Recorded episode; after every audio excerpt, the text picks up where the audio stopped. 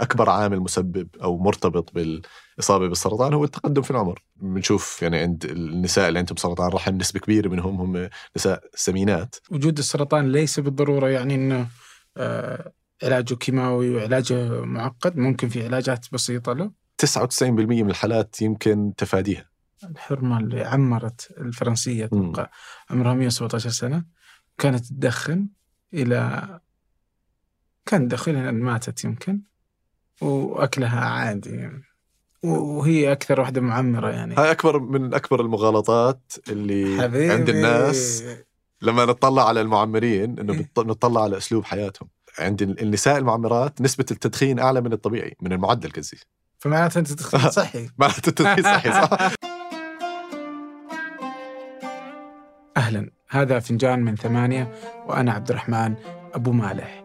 هذه الحلقة آه، ما حنتكلم كيف تطول عمرك.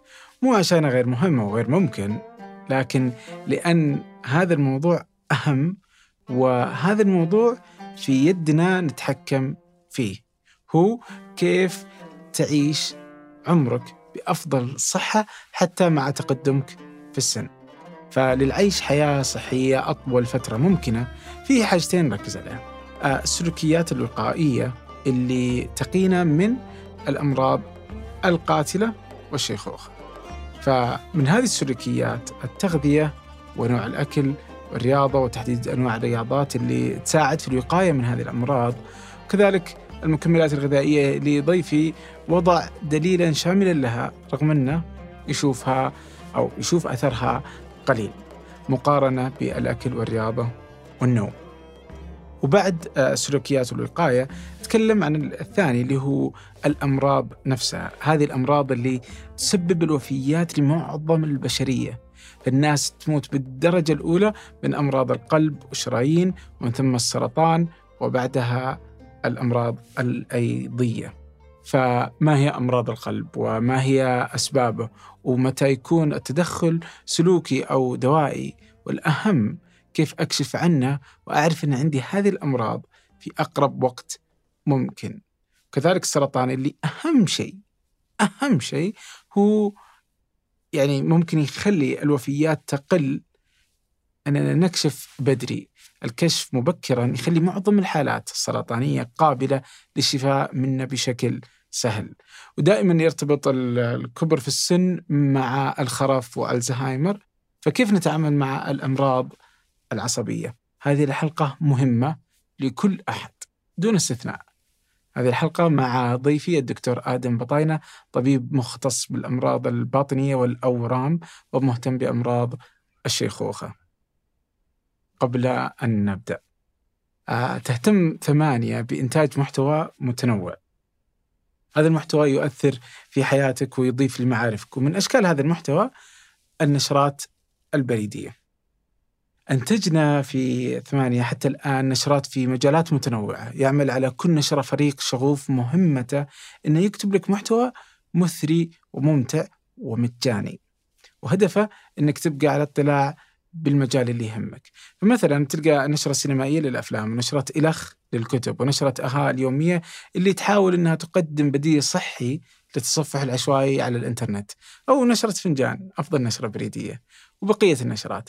اطلع على وصف كل نشرة في الرابط الموجود في وصف هذه الحلقة. وقبل البداية الشكر لراعي الحلقة شركة صفا ومنصة سلة. أما الآن لنبدأ. في حلقة سويتها معاذ يقول آه. غيرت حياته قال لك عليها؟ لا. آه حلقة آه آه حكى لي عن آه، عمار إيه؟ أيوه حكى لي صح صح حكى لي آه. تتفق معه؟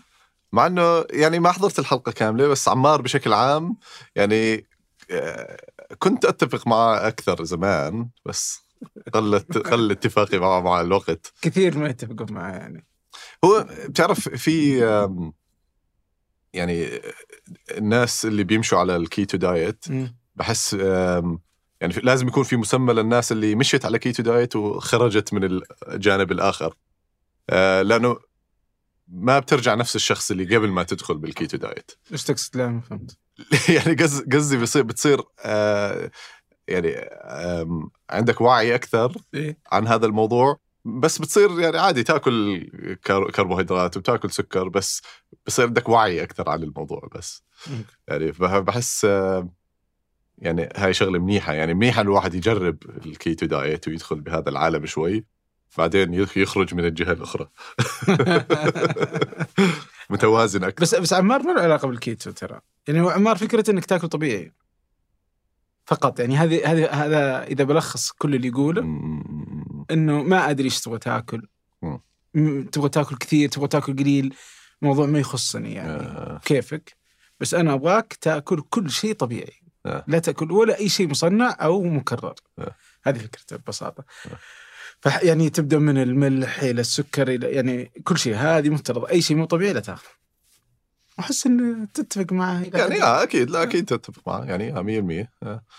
أم، أنا علمي أكثر من النوع مش علمي يعني أنا قصدي أنا بحب أكون أكثر يعني آه كم نسبة البروتين كم نسبة الكذا الأشياء هاي، عرفت كيف آه بحب أحط هيك قواعد وبروتوكولات الأشياء. يعني جزء منها يمكن يعني مش كثير عملي بس جزء منها هو بس اهتمام يعني آه. كيف الواحد بس يهتم بشغلة معينة بصير يعرف كل تفاصيلها يعني يمكن هيك بس يعني طبعا فيه برضو فيصل سعود. فيصل آه، يهمه ما يهمه البروتين يهمه البروتين بس يهمه تقلل سعراتك الحرارية إيش تاكل ما يهمه وتاكل ايس كريم تبغى تاكل كبسة تبغى برجر اللي تبغى بيبسي أتفق. معه أكثر شوي تتفق أكثر؟ آه لأنه وهاي الشغلة غيرت رأيي عنها يعني آه. مؤخرا خلينا نحكي خلال آخر كم سنة آه، ال- السعرات الحرارية لأنه يعني تقريبا المحصلة النهائية لكل ال- ال diets هي آه، تحكم بسعرات حرارية مع يعني نوعية جيدة من الأكل. فأتفق أكثر مع مع فيصل. فيصل؟ يعني فيصل أسهل بس إني أحس إنه مو صحي. أم ولا؟ يعني أعتقد إنه آه، هي ثلاث أشياء ممكن تتحكم فيها نوعية الأكل كمية الأكل ووقت تناول الطعام. فبالآخر يمكن أهم شغلة الكمية بعدين النوعية بعدين وقت تناول الطعام. فبس ثلاث أشياء مهمين. النوعية هي زي ما حكينا الأشياء الطبيعية وكميه البروتين العالية. الكمية بالآخر مهمة كثير وبعدين وقت تناول الطعام يعني يمكن له دور. يعني توقعتك بتت... إنك راح تتفق معاه لأن فيصل يهم إنك تقلل السمنة وهذا هدف واضح بالنسبة له. بس يمكن على المدى البعيد وعلى صحة المجتمع أ- أ- أكثر ضررا. أ، فكرة إنك تأخذ أشياء مش صحية ومش طبيعية. أ، أو حتى برضه المشروبات الغازية وغيره بس أيهما أقرب لأنك أنت أ، ما بين الاثنين مين الأفضل؟ أ، بالنسبة لل إطالة العمر يعني أحس إن هذا اللي بيهمك أنت. ما يهمك إذا أنا متين ولا لا ما يهمك إذا أكل طبيعي ولا لا يهمك إنه التغذية وأثرها على الشيخوخة صح كذا؟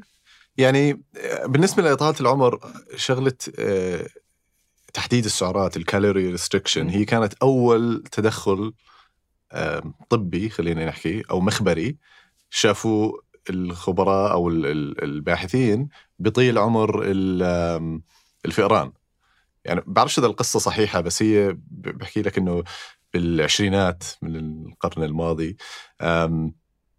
كان في باحث عنده فئران وكان في عنده نقص بال آه، بالأغذية تبعت الفئران. فقرر يعمل تجربة مجموعة أعطاها قلل السعرات الحرارية عن حاجتها والمجموعة الأخرى اعطاها خلاها تاكل فريلي تاك- تاكل مثل ما بدها. المجموعة اللي أكلت أقل عاشت أطول. وهذا كان أول تدخل علمي يعني بيطيل عمر الكائنات أم، في ناس المضادين لهذه الفكرة بيحكوا إنه اولا هي تجربة خطأ لأنه الناس لأنه هي المجموعة هاي أكلت زيادة وهاي أكلت طبيعي كيف؟ فيمكن بال... بس يعني هذا الشيء مشابه لحالة الإنسان يعني إحنا معظمنا بياكل كثير وتقليل السعرات هو يمكن الشيء الطبيعي أكثر. بس آه فالكالوري ريستريكشن م... يعني 100% بيطيل عمر ال- الكائنات وبقلل من الإصابة بالأمراض ال- المزمنة 100% يعني هاي شغلة مثبتة. طيب طيب آه، خلينا ناخذ التغذية بشكل أكبر بس الآن آه، وش اللي نبغاه من الحلقة؟ هل اللي أنت تبغاه إنه يزيد عمر الإنسان، اطاله عمر الإنسان، ولا إنه يكون يعيش فترة أطول بصحة أفضل؟ أنا الشغلة اللي أنا مهتم فيها هي آه، إيش الأشياء اللي ممكن نعملها اليوم لنقلل من نسبة إصابتنا بالأمراض المزمنة والأمراض المتعلقة بالتقدم في العمر مستقبلا. آه، وهذا الشيء يعني بيتضمن كيف نقيس خطر إصابتنا بهاي الأمراض مستقبلا؟ وإيش الأشياء التدخلات اللي ممكن نعملها لنقلل نسبة إصابتنا بهاي الأمراض مستقبلا؟ طبعا جزء منها التغذية والرياضة والأشياء هاي بس في جزء يمكن يعني أهم أو يعني بنفس قدر الأهمية هي التدخلات الطبية مثل الأدوية الفحوصات الطبية اللي بنعملها. فهذا الجانب اللي أنا كثير مهتم فيه أكثر حتى من التغذية والرياضة. لأنه هاي تقريبا أساسيات يعني كلنا بنعرفها بس في أشياء كثير يعني مهمة غيرها مش كثير معروفة عند الناس. آه بس لا أتوقع إن هذه مو كثير بيعرفونها و... وتوتر يعني أحس هذه توترني أكثر من التدخل الطبي. لأن التدخل الطبي خلاص أنا بروح لك وأنت تشوف شغلك. هنا أنت تبغاني أنا أشوف شغلي. وهذه طبيعة حياتي. أتوقع أثر يعني نمط الحياة حقي أنا اللي بتحكم فيه وهو اللي بيأثر. بس انت حكيت أنا بروح لك ما هون في مشكلة إنه الناس ما بتروح للطبيب غير لما يصير عندها مشكلة.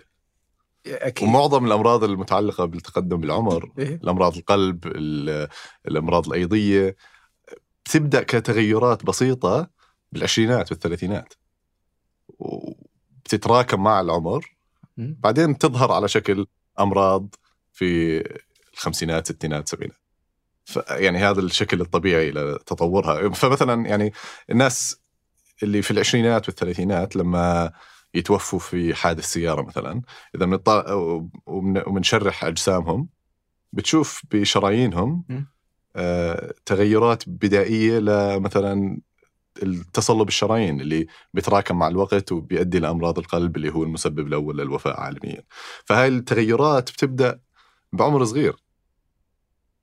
فعشان هيك مهم إنه نعرف إحنا وين ومهم إنه تبدأ التدخلات الطبية أنا برأيي مبكرا يعني بس تدري إنه صعب يعني إذا يعني إيش تبغاني أسوي؟ يعني كيف أعرف إن الشرايين عندي تمام؟ أروح أفحصها؟ آه بتقدر تعمل فحوصات بس ليش أروح أفحصها وأنا في العشرينات؟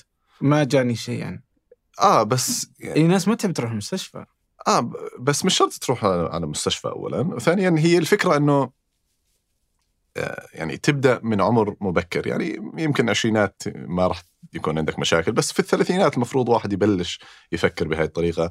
إنه يعرف أول شيء ال baseline تبعه وين الأساس تبعك وين. لأنه في ناس عندهم آه، استعداد جيني مثلا لارتفاع الكوليسترول مثلا. آه، هذا الشيء بيبدأ في العشرينات بيبدأ وبكون موجود عنده في الثلاثينات. ف حلو إنه الواحد يعرف إنه عنده هاي المشكلة من عمر بكير عشان يحلها مبكرا.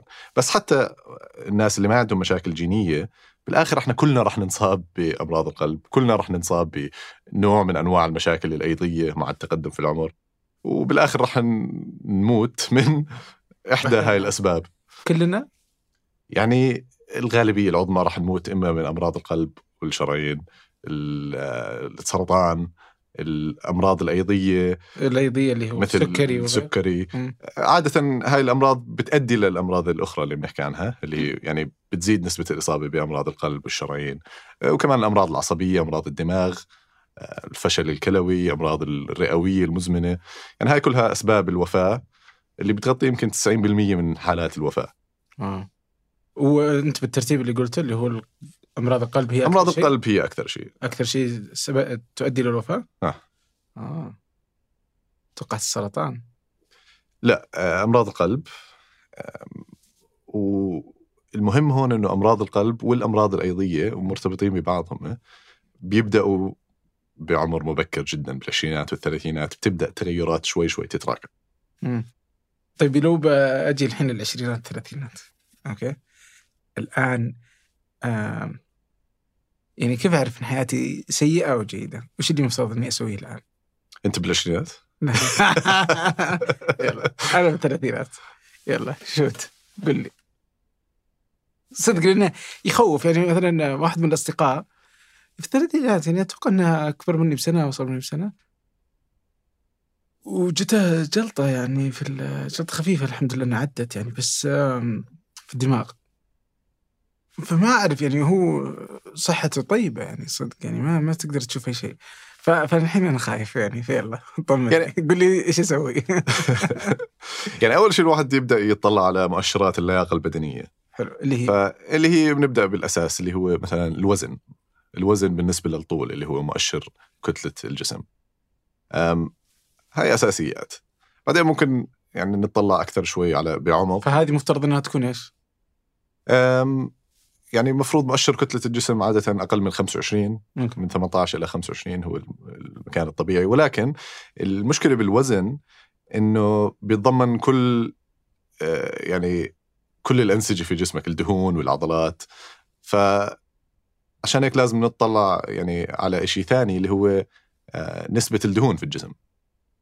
نسبة الدهون في الجسم مع آه، كتلة الجسم تعطيك صورة أوضح. فلأنه إحنا بدنا المؤشر كتلة الجسم تبعنا يكون أقل من 25 ولكن برضه بدنا الكتلة العضلية تكون مرتفعة ونسبة الدهون تكون منخفضة يعني بتختلف من بين النساء والرجال. وكمان نظرة أعمق في أنواع مختلفة من الدهون. في دهون ما تحت الجلد ودهون الحشوية. الدهون الحشوية هي الأخطر. هي الدهون اللي بتكون بين الأعضاء بتكون داخلة بين الخلايا. يعني لما تطلع على آه، شخص عنده دهون حشوية آه، مرتفعة بتطلع على مقطع من العضلات تبعتهم بتكون في بكون في دهون داخلة بين الخلايا العضلية داخلة بين الأعضاء الداخلية مثل الكبد والبنكرياس. هذا الشيء بيأثر على وظائف هاي الكل... هاي ال... ال... الأعضاء. فوزن نسبة الدهون أنواع الدهون الحشوية وغير حشوية. أم والدهون الحشوية هون يعني بدي أحكي عنها شوي بدنا نحكي شوي عن الأمراض الأيضية لأنها كثير مهمة. آه يعني مثلا عملوا دراسة للناس البدينين والناس النحيفين ووزعوهم بين وزن زائد ومع دهون حشوية وزن زائد بدون دهون حشوية وزن منخفض مع دهون حشوية مرتفعة وزن منخفض بدون دهون حشوية. آه، شافوا إنه نسبة الأمراض بتزيد مع الدهون الحشوية المرتفعة بغض النظر عن الوزن.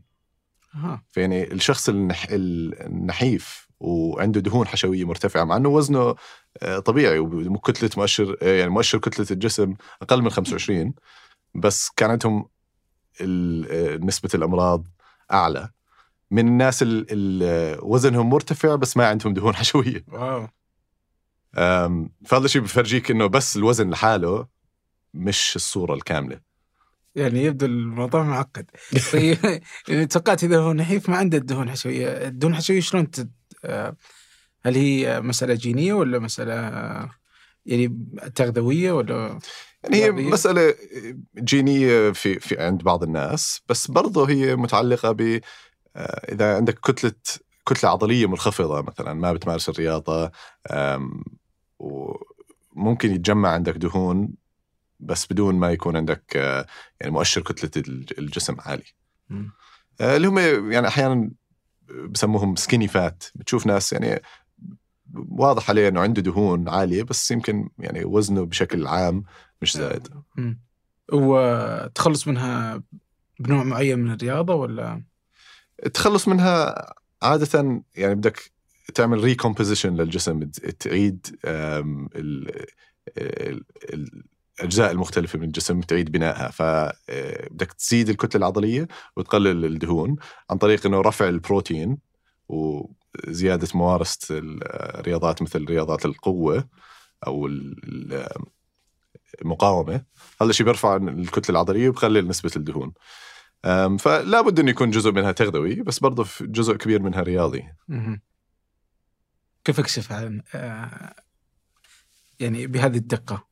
هل هو هذا الجهاز اللي في الأندية اللي تمسك آه ال ال هذا ب ب بيعمل آه بيستخدم تكنولوجيا اسمها ال bioelectrical impedance يعني آه تيار كهربائي بدخل في جسمك و يحلل بطريقة معينة. بس ما بيعطيك ال gold standard مش هذا الفحص. ال gold standard هو فحص بنسميه ال DEXA scan اللي هو فحص بيستخدم الأشعة نفس أشعة صورة الأشعة للصدر مثلا. بس بيعطيك دوس صغير جرعة صغيرة من الأشعة تمشي على كل جسمك و بيستطيع الجهاز إنه يعطيك نسبة الدهون بدقة أعلى ونسبة الدهون الحشوية. فهذا الفحص اللي أنا بعمله مع مع بعض المرضى. آه، بس فحص ال InBody أو ال bioimpedance اللي حكيت عنه في أجهزة منه يعني دقتها أعلى شوي. من الأجهزة الموجودة عادة بالأندية الرياضية. فممكن ممكن تستخدم ك يعني بديل. الادخار أشكال وألوان وتطبيق سيركليز عند الضمان. انضم لجمعيات مالية آمنة وموثوقة واختار الدور اللي يناسبك. اعرف أكثر من الرابط في وصف الحلقة. في الحين عندنا الدهون آه أنت بالمناسبة إحنا إحنا هون عم نحكي بس عن المؤشرات اللياقه البدنية ولسه ما خلصناها. يعني لسه في آه، أشياء ممكن نعملها يعني فحوصات دم فحوصات أخرى. ف يعني إحنا لساتنا بس بالبداية. اي لا يعني واضح إن الموضوع معقد. يعني صدق يعني هل إحنا بنتكلم اليوم عن موضوع الناس تقدر تسويه ولا هو فعلا معقد بهذا الشكل؟ عشان نعرف يعني. يعني الآن قبل شيء بس انت فتحت بس تبويبه صغيره ودخلنا فيها. آه. آه وشعرت بتعقيدها. وهذا وباقي إحنا بس لمسنا يعني يعني هو الموضوع هو يعني ببساطة ببساطة ممكن نحكي هو لازم نحافظ على وزن جيد ونلعب رياضة بس. بس يعني يمكن أنا بحب أعقد الأمور زيادة لأنه أنا مهتم فيها بس في ناس مهتمين إنه يعرفوا التفاصيل التفاصيل. لا لا نبغى نعرف التفاصيل و... بس بدي أعرف آه، أنا اللي عم بحكي عنه هو يعني خلينا نحكي الحالة الأفضل مقابل الحالة الطبيعية. الحالة الطبيعية هو ممكن آه، إنك بس تحافظ على وزن جيد بس إذا حابب تاخذ ستيب أخرى يعني كمان خطوة حابب جد تعرف وين أنت بالنسبة للصحة العامة أنا بنصح إنه الواحد ياخذ هاي الخطوات. فحكينا عن يعني نسبة الدهون الجسم ومؤشرات الوزن. بعدين ممكن نطلع على مؤشرات اللياقة البدنية الأخرى مثل المرونة الثبات والتوازن الحركة الوظيفية أو أو التنقل الوظيفي اللي هو الموبيليتي. معلش مثل إيش؟ يعني هاي عادة تمرين يعني بتعملها مع المدرب الرياضي. ففي حركات معينة يعني حلو الواحد يقدر يعملها حركات يعني وكيف الواحد بيمرن هاي الأشياء عن طريق تمارين المرونة تمارين التوازن. هاي من الأشياء المهمله شوي ليش؟ لأنه آه، أول شيء مع العمر بقل ال... بتقل المرونة تبعتنا آه، بقل قدرتنا على الثبات والتوازن. هذا الشيء بيؤدي لإيش؟ لل... للإصابات. من الأشياء اللي يعني الناس كلها بتعرفها بعد ما يكبروا شوي بالعمر ببلش الواحد يحس بآلام آلام ركبة آلام ظهر مش عارف شو. آه، وجزء كبير من الإصابات هو لأنه الثبات تبعنا منخفض المرونة تبعتنا منخفضة التنقل الوظيفي تبعنا ما بنمرنه يعني في دراسة على الرياضيين وشافوا إنه إيش التمارين الرياضية المتعلق اللي بتقلل نسب الإصابة. فكان أول تمرين هو الإحماء الحركي ما قبل التمرين. بعدين كانت كانت آه، التمارين المرونة والبالانس الثبات والتوازن هالأشياء بتقلل من الإصابات فعشان هيك مهم إنه يعني آه، نفحصها ونشوف إحنا وين فيها وبعدين نحسنها عن طريق التمرين. أوكي. طيب آه، دائما دخلنا في التمارين، هل الأكثر أهمية للإنسان آه على المدى البعيد وعشان يعيش بصحة طيبة إذا كبر في السن. إنه يبني كتلة عضلية ولا إنه يكون عنده لياقة عالية؟ آه ف كمان شغلتين ما حكينا عنهم هي اللياقة القلبية العالية والكتلة العضلية العالية. هلا الثنتين مهمين. يعني عشان أنت تعمر بطريقة صحية مش لازم تكون عداء آه، خرافي. مش لازم تكون آه، حامل أوزان خرافي. آه، مش شرط تكون يعني عندك لياقه عاليه مثل أو مثلا مرونة عالية مثل لاعب جمباز بدك تكون متوسط بكل هاي الاشياء متوسط بالمرونة متوسط بالكتلة العضلية متوسط باللياقة القلبية فكلهم مهمين على على نفس القدر يعني لو بختار واحد منهم أيهما أهم؟ هل إني أبني كتلة عضلية فهي اللي بتساعدني إنه ما تجيني آلام أكثر ولا لياقة قلبية تقيني من أمراض القلب؟ هلأ يمكن يعني لو نصنفهم اللياقة القلبية أعلى هلا في واحدة من القياسات للياقة القلبية شيء اسمه ال VO 2 max اللي هو آه، القدرة القصوى على استهلاك الأكسجين في العضلات. وبيعكس القدرة القلبية الرئوية تبعتنا. وهلا بنحكي عن كيف ممكن نقيس أو كيف ممكن نمرنها. آه هالقياس بنعمله بالمختبر واحد بيركض على treadmill وبنقيس استهلاكه للأكسجين وبنعرف آه، وين هو. هذا القياس مرتبط بشكل كبير بالتعمير وتقليل خطر الاصابه خطر الاصابه بالامراض المزمنة وخطر الوفاة. والحلو مش بس إنه يعني ال VO 2 max المرتفع جيد للصحة. آه، إذا بلشت من VO 2 max منخفض ورفعته آه، بزيد آه، يعني الدراسات بتفرجي إنه بتقلل نسبة الاصابه بالامراض المزمنة بشكل كبير. فيعني إذا بترفع ال VO 2 max تبعك أعتقد خمس درجات بتقلل نسبة الوفاة ب بنسبة 50% تقريبا. اللي هو يعني شيء كبير مقارنة ب يعني قياسات أخرى للصحة.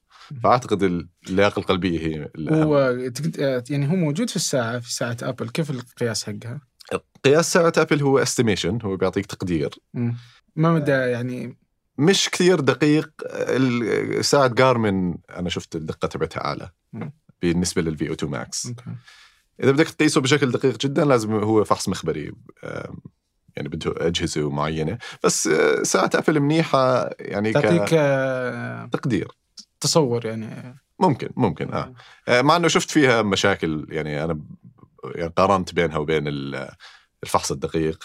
يعني كان في شوية آه، اختلاف. طيب آه، جالس اطلع لاني أتذكر إن بشوف المقياس اللي عندي في الجوال بس كيف تقدر ترفع من اللياقة القلبية؟ إني أتذكر إنه كان في المتوسط أو تحت المتوسط ناسي والله.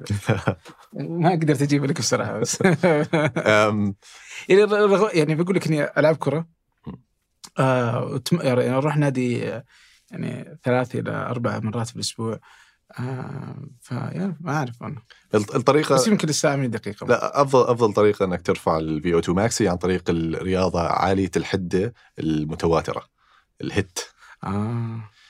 ويمكن أفضل بروتوكول إذا بدنا نعمل هيك بروتوكول دقيق آه، اللي أنا بتبعه هو آه، أربعة بأربعة بأربعة أربع دقائق من الركض أو على أنا بستعمل بسكليت.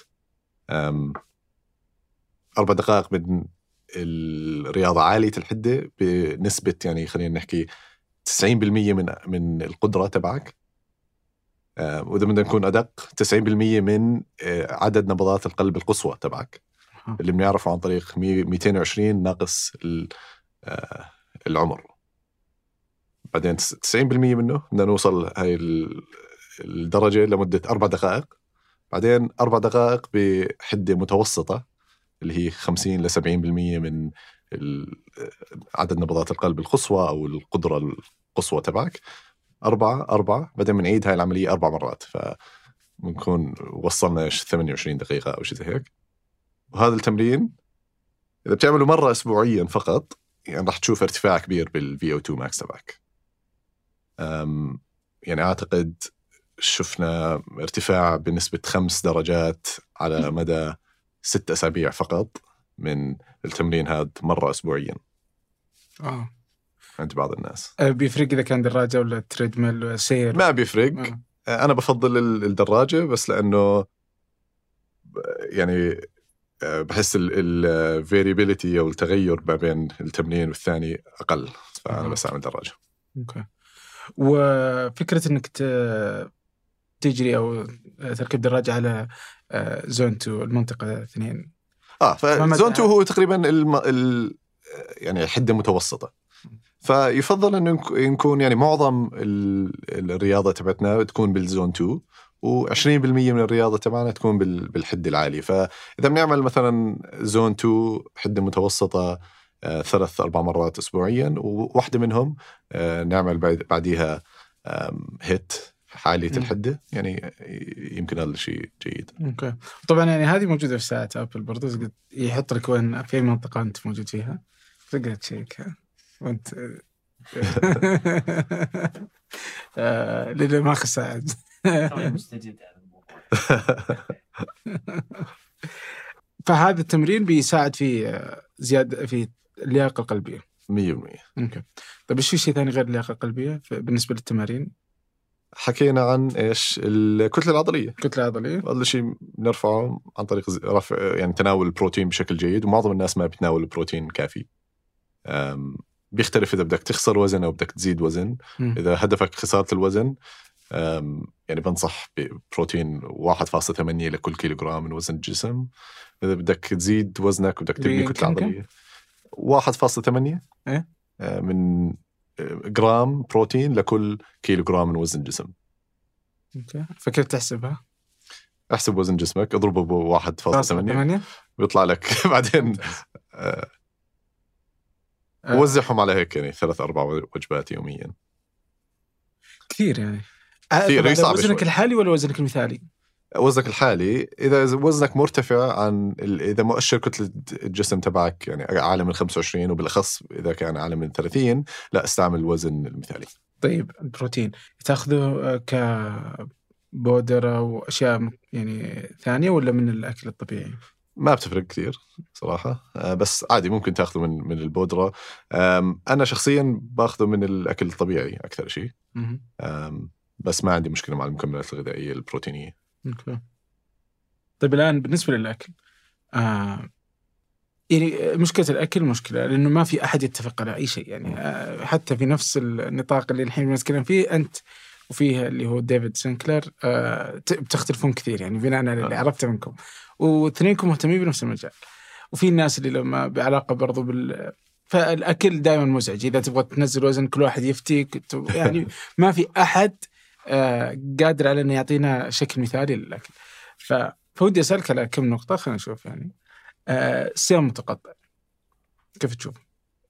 على أثره الآن على صحتك للمدى البعيد ما في شيء. متعلق بال- بالصيام المتقطع بحد ذاته يعني مفيد للصحة هو إذا استخدم كأداة لتقليل السعرات الحرارية. أم، ك- ممكن يكون مفيد وهذه الدراسات انعملت يعني بنقارن بين الناس اللي عملوا صيام متقطع والناس اللي ما بتعمل صيام متقطع إذا كانت السعرات الحرارية متشابهة النتائج النهائية بتكون متشابهة. بس في ناس يقول لك إنه قد آه، كل ما زاد آه، جسمك بالشعور بالجوع كل ما كانت الخلايا تختلف طريقتها في التعامل معه فيفيدك على المدى البعيد. فالشعور بالجوع هو الشيء اللي أنت تبحث عنه أقل أكثر من السعرات الحرارية وكميتها.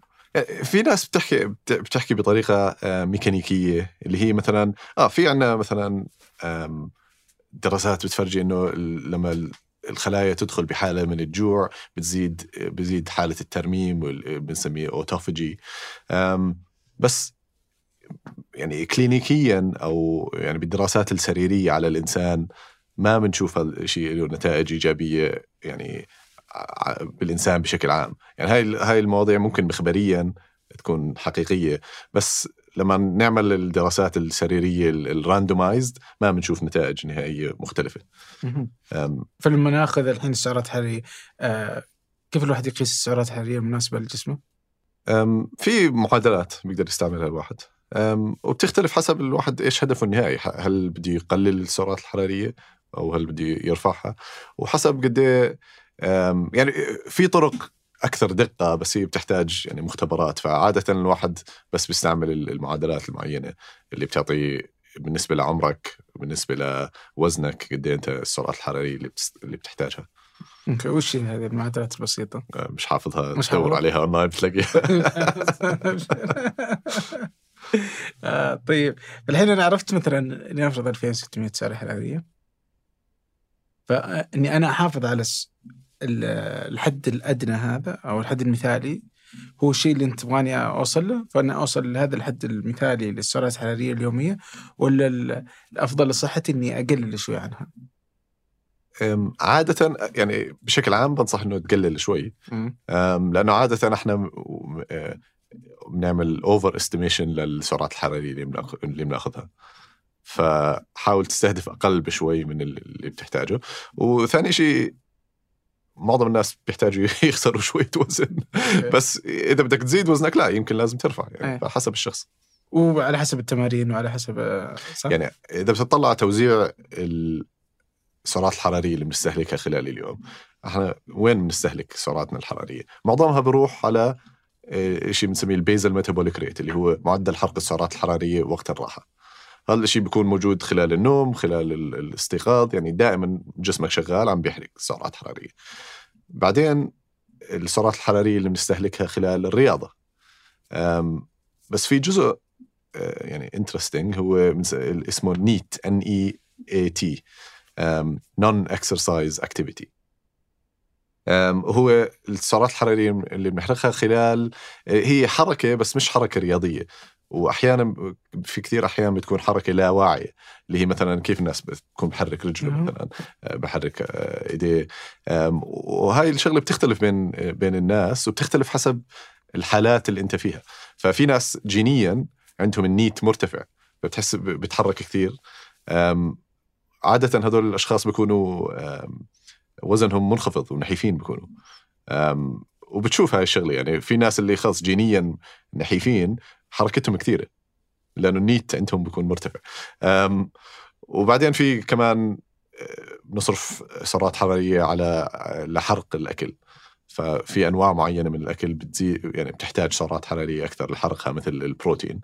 بس يعني كنسبة هي نسبة صغيرة من السعرات الحرارية الإجمالية. لما يكون وزننا مرتفع وإحنا في حالة من الوفرة في الطاقة النيت تبعنا هو لحاله بيزيد بنصير نتحرك أكثر بشكل لا واعي ولما يكون في حالة من قلة الطاقة عم نستهلك سعرات حرارية أقل النيت تبعنا بقل آه ف يعني هاي ال- الأماكن اللي إحنا بنوزع فيها السعرات الحرارية تبعتنا وبنقدر نصرفها آه، ونزيد الصرف بالأماكن اللي بالأماكن هاي واحدة منهم ال- المكان الوحيد اللي بنقدر نزيد الصرف فيه هو ال- ال exercise ال- الرياضة. هل ممكن يجي ضرر من زيادة آه، البروتين؟ لا ما في ضرر من زيادة البروتين. يعني ال... حتى الدراسات بتفرجي حتى الناس اللي عندهم مشاكل في الكلى. رفع البروتين بزيد آه، ال filtration بزيد آه، يعني الحمل يمكن على الكلى بس ما بيؤدي لتدهور في آه، الوظائف و- وظائف الكلى. بس يعني عادة بننصح للناس اللي عنده مشاكل بالكلى آه ممكن يعني يقلل من البروتين. بس للناس الطبيعيين ما في ضرر على بزيادة البروتين. من زيادة البروتين. بس في ضرر من زيادة النشويات. هو حسب إذا عم بتزيد السعرات الحرارية الإجمالية اللي داخلة من النشويات. آه. بس هي لأنه النشويات والدهون يعني فيها سعرات حرارية عالية فهاي من الأشياء اللي بدنا نقللها. في لك تغريدة كنت تقول إنك آه، غيرت رأيك في أهمية الفطور. مثل ما حكيت أول شيء الكمية بعدين النوعية. ال- توقيت الأكل برضه في يعني بيأثر شوي. يعني الدراسات بتفرجي إنه تناول معظم السعرات الحرارية تبعتنا. في الجزء الأول من اليوم يعني خلال النهار أفضل من إنه نتناول معظمها في الليل. آه، وهذا الشيء مرتبط أول شيء ممكن إنه بي يعني بيأثر على جودة النوم لما نتناول معظم السعرات الحرارية تبعنا بالليل. وثاني شيء آه، مرتبط بتغير شوي بعمليات الايض تبعتنا فبتزيد يعني علامات مقاومة الإنسولين واضطراب تنظيم سكر الدم بزيد شوي. بس اجمالا هي مش شيء كثير مهم بقدر يعني السعرات والنوعية. طيب لما إني آكل فقط عند لما أجوع ولا إني آكل بانتظام في أوقات محددة؟ بيفرق ولا ما يفرق؟ ما أعتقد بيفرق. وفي ناس بيزبط معهم شغلة الصيام المتقطع انه يستن... يأجل تنا... تناول الطعام. يعني والموضوع ديناميكي. يعني أنا مثلا إذا عارف إنه عندي عشاء اليوم وعارف راح يكون عشاء كبير مم. ممكن خلاص بأجل. يعني عرفت كيف؟ ما ما يعني بيقدر يغير الواحد بين يوم ويوم. okay. طيب آه، في علاقة بين آه، السكر والسكريات والعمر البيولوجي ولا ولا ما في علاقة؟ هلا يعني إذا قصدك عن تناول السكر مع آه، يعني خلينا نحكي آه، صحتنا والعلامات الحيوية تبعتنا ممكن بس يعني الأمر متعلق أكثر بالسعرات الحرارية مش بس السكر بحد ذاته. okay. أم، يعني آه مو في السكر ذاته وهو في السعرات الحرارية. فأنت إذا حليت السعرات الحرارية معظم مشاكلك تنتهي؟ آه بس المشكلة بإنه السكر بحد ذاته يعني آه، فيه density عالية كثافة عالية من السعرات الحرارية فصعب الواحد يتناول كثير سكر بدون ما يزيد ال- السعرات الحرارية. okay. الجماليات المعمارية مهمة بس جودة البناء أهم وحداثة التصاميم مهمة لكن الخدمات والمرافق أهم. المهم والأهم مضمون. تملك المستقبل مع وحدات شركة صفاء للاستثمار. أعرف أكثر من الرابط في وصف الحلقة. مسكنك، سيارتك، مهنتك وحتى صحتك. من أهم الأشياء بالنسبة لك ومهم أنك تأمنها وتحميها. تكافل الراجحي توفر للأفراد والمنشآت تغطية تأمينية شاملة ومتوافقة مع أحكام الشريعة الإسلامية. تطمنك وتوقف معك. اعرف أكثر من الرابط في وصف الحلقة.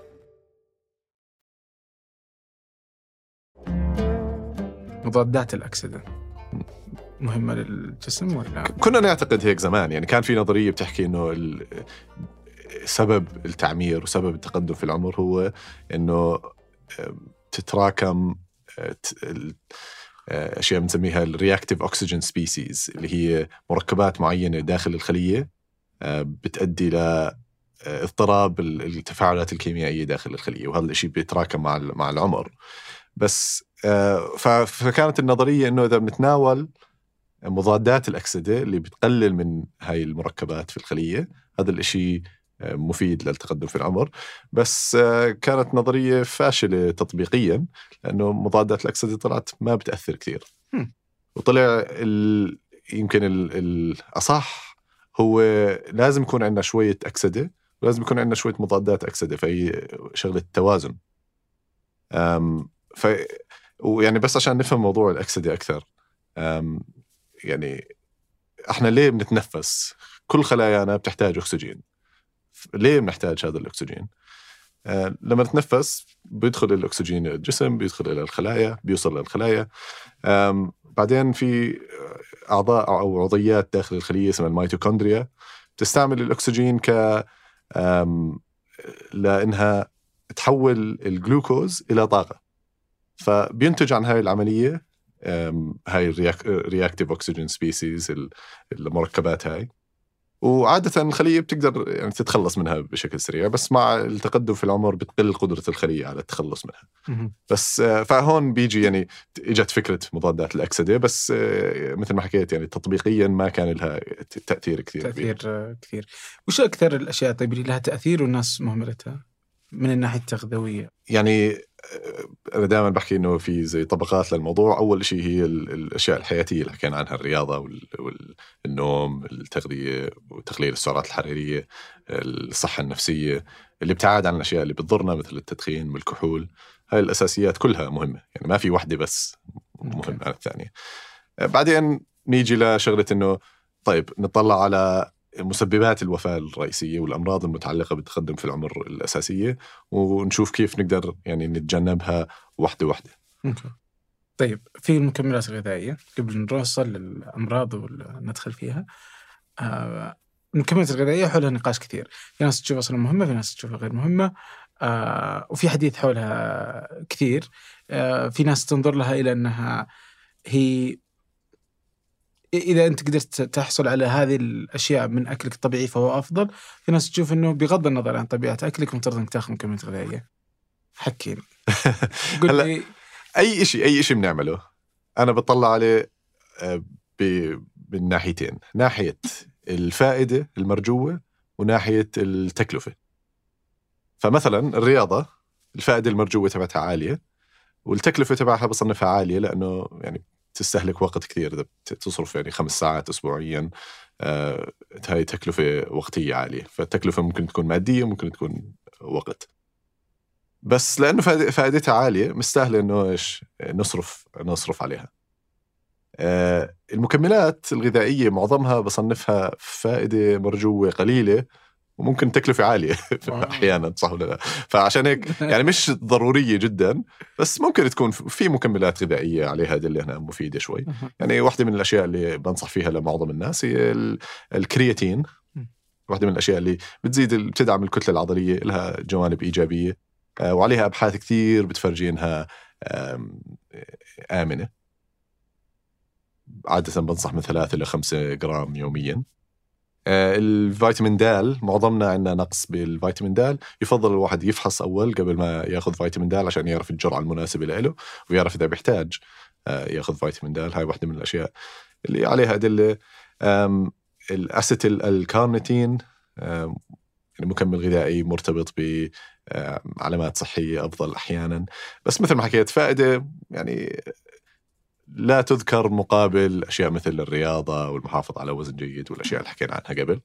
في مكملات أخرى ثانية يعني عندي آه، زي ببعث لك اياه عندي آه، دليل للمكملات الغذائية على. ال website تبعي. ممتاز ممتاز. خلاص أجل احطها في آه، نشرة لل آه، لهذه الحلقة. آه، طبعا يعني في يعني مثلا هنا بقول لك بيتر عطيه يقول إنها مهمة جدا. أوكي؟ إيش هي؟ المكملات الغذائية. و... وكمان ديفيد سينكلر. في يعني هل هي بهذه الأهمية مرة؟ وانت الحين خففت أهميتها صراحة. آه لأنه حسب المكمل الغذائي وحسب لإيش عم تستعمله. أم يعني ع- مثل ما حكيت يعني أنا بصنفها إنها يعني مفيدة في بعض المكملات الغذائية مفيدة ولكنها مش يعني آه، أول شيء بتطلع عليه يعني بعد الرياضة والتغذية الجيدة ممكن الواحد يدعم بمكملات غذائية وفي مكملات غذائية أخرى ما حكينا عنها مثل يعني البروتين مساحيق البروتين يعني هي تعتبر مكمل غذائي واذا أنت مش عم تتناول بروتين بكمية عالية فهون البروتين ممكن يصنف ك يعني شيء مكمل مهم. غذائي مهم ما تقدر تصدق إنك توصل للكمية حقت البروتين اللي تحتاجها كل يوم. فأحس يعني رغم إنه مهم بس عاد صعب سبحان الله يعني الأشياء السهلة هي ال- السكريات.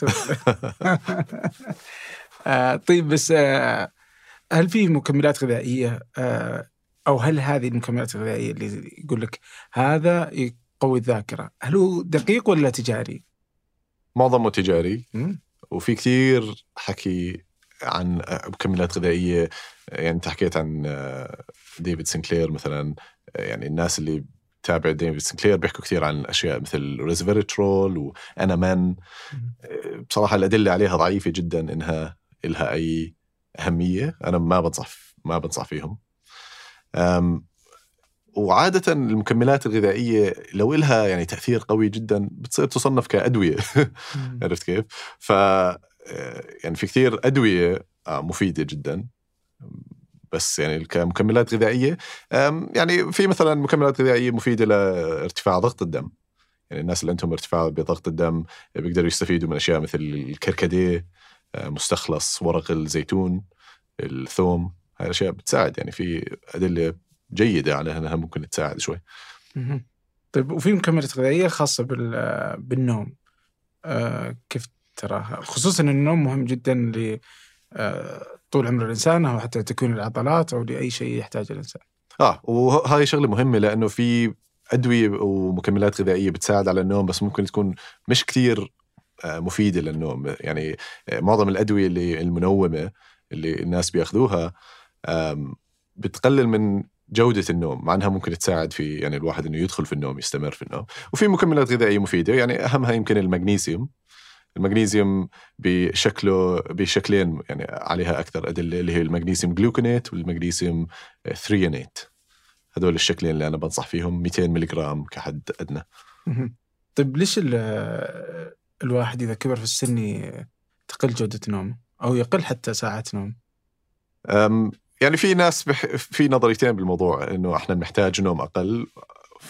مع الت... مع التقدم في السن أو ممكن إحنا بننام أقل هذا الشيء بيساهم في تقدمنا بالسن آه. فيعني مش معروف تقريبا بس لما نطلع على البيئة الداخلية للجسم مع التقدم في العمر البيئة الداخلية في الجسم بتصير تشبه حالة آه، ال jet lag بس طبيعيا فكيف لما تسافر على مكان بعيد بتخربط النوم تبعك وبصير في آه، ليش؟ لأنه بصير في خربطة بال- بالهرمونات تبعت ال- الدورة اليومية وال biological clock الدورة الحيوية تبعتك. بس هذا الشيء بيصير لحاله مع التقدم في العمر فعلى الأغلب هذا الشيء بيقلل من من يعني جودة النوم تبعنا مع التقدم في العمر أوكي. وانت كم تنام ساعة في اليوم؟ يعني أحاول أستهدف يعني سبعة إلى ثمان ساعات. بس يمكن مش بس ال- المدة مهمة. يعني في خلينا نحكي ثلاث أنواع أنا بصنفهم ثلاث أنواع من ال- المشاكل في النوم النوم ال- يعني عدم الدخول في النوم بسرعة عدم الحصول على وقت كافي من النوم وعدم الاستمرار في النوم وجودة النوم نفسها. فلكل واحدة منهم في تد- تدخلات ممكن تساعد آه، من التدخلات اللي بتساعد في كلهم تقريبا إنه نحافظ على موعد نوم وموعد استيقاظ ثابت حتى في أيام نهاية الأسبوع. وعادة يفرق الليل عن النهار؟ آه بفرق طبعا آه. آه. النوم بالليل يعني كثير مفيد أكثر من النوم في النهار حتى لدرجة إنه منظمة الصحة العالمية في لها تصنيفات لمواد وأشياء تصرفات ممكن تزيد خطر الإصابة بالسرطان. ففي ثلاث تصنيفات التصنيف الأول هو أشياء مرتبطة بشكل مباشر بالسرطان، التصنيف الثاني هو أشياء يعني ممكن تزيد نسبة السرطان، والتصنيف الثالث هو أشياء يعني آه، يعني آه، بدرجة أقل ممكن تزيد نسبة الإصابة بالسرطان.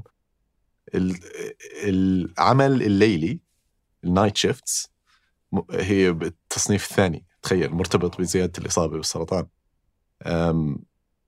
لهالدرجة مهم إنه الواحد ينام بالليل ويستيقظ في النهار. آه. حتى لو نمت في يعني الغرفة مظلمه تماما ولا ما يفرق؟ يعني هي المشكلة إنه لازم تعود جسمك على فترة طويلة إنه يعني وقت يعيد النوم ال- آه يعيد التنظيم الساعة البيولوجية تبعه بس التقلب سيء جدا. كان الله في عون الناس اللي داوم شفت مم.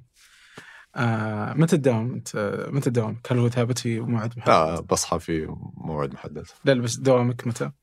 يعني ما عندي دوام محدد حسب أحيانا بكون عندي عيادة بوقت محدد أوكي بس عادة يعني تسعة صباحا بكون بلشت بلشت شغل لأن إيش اللي يصير؟ أنا أحس إني آه، يعني الحمد لله إني اداوم آه، آه، ما عادة ما يكون عندي شيء في الصباح. أحاول أنام بدري يعني انام على 11 تقريبا فأصحى بكير.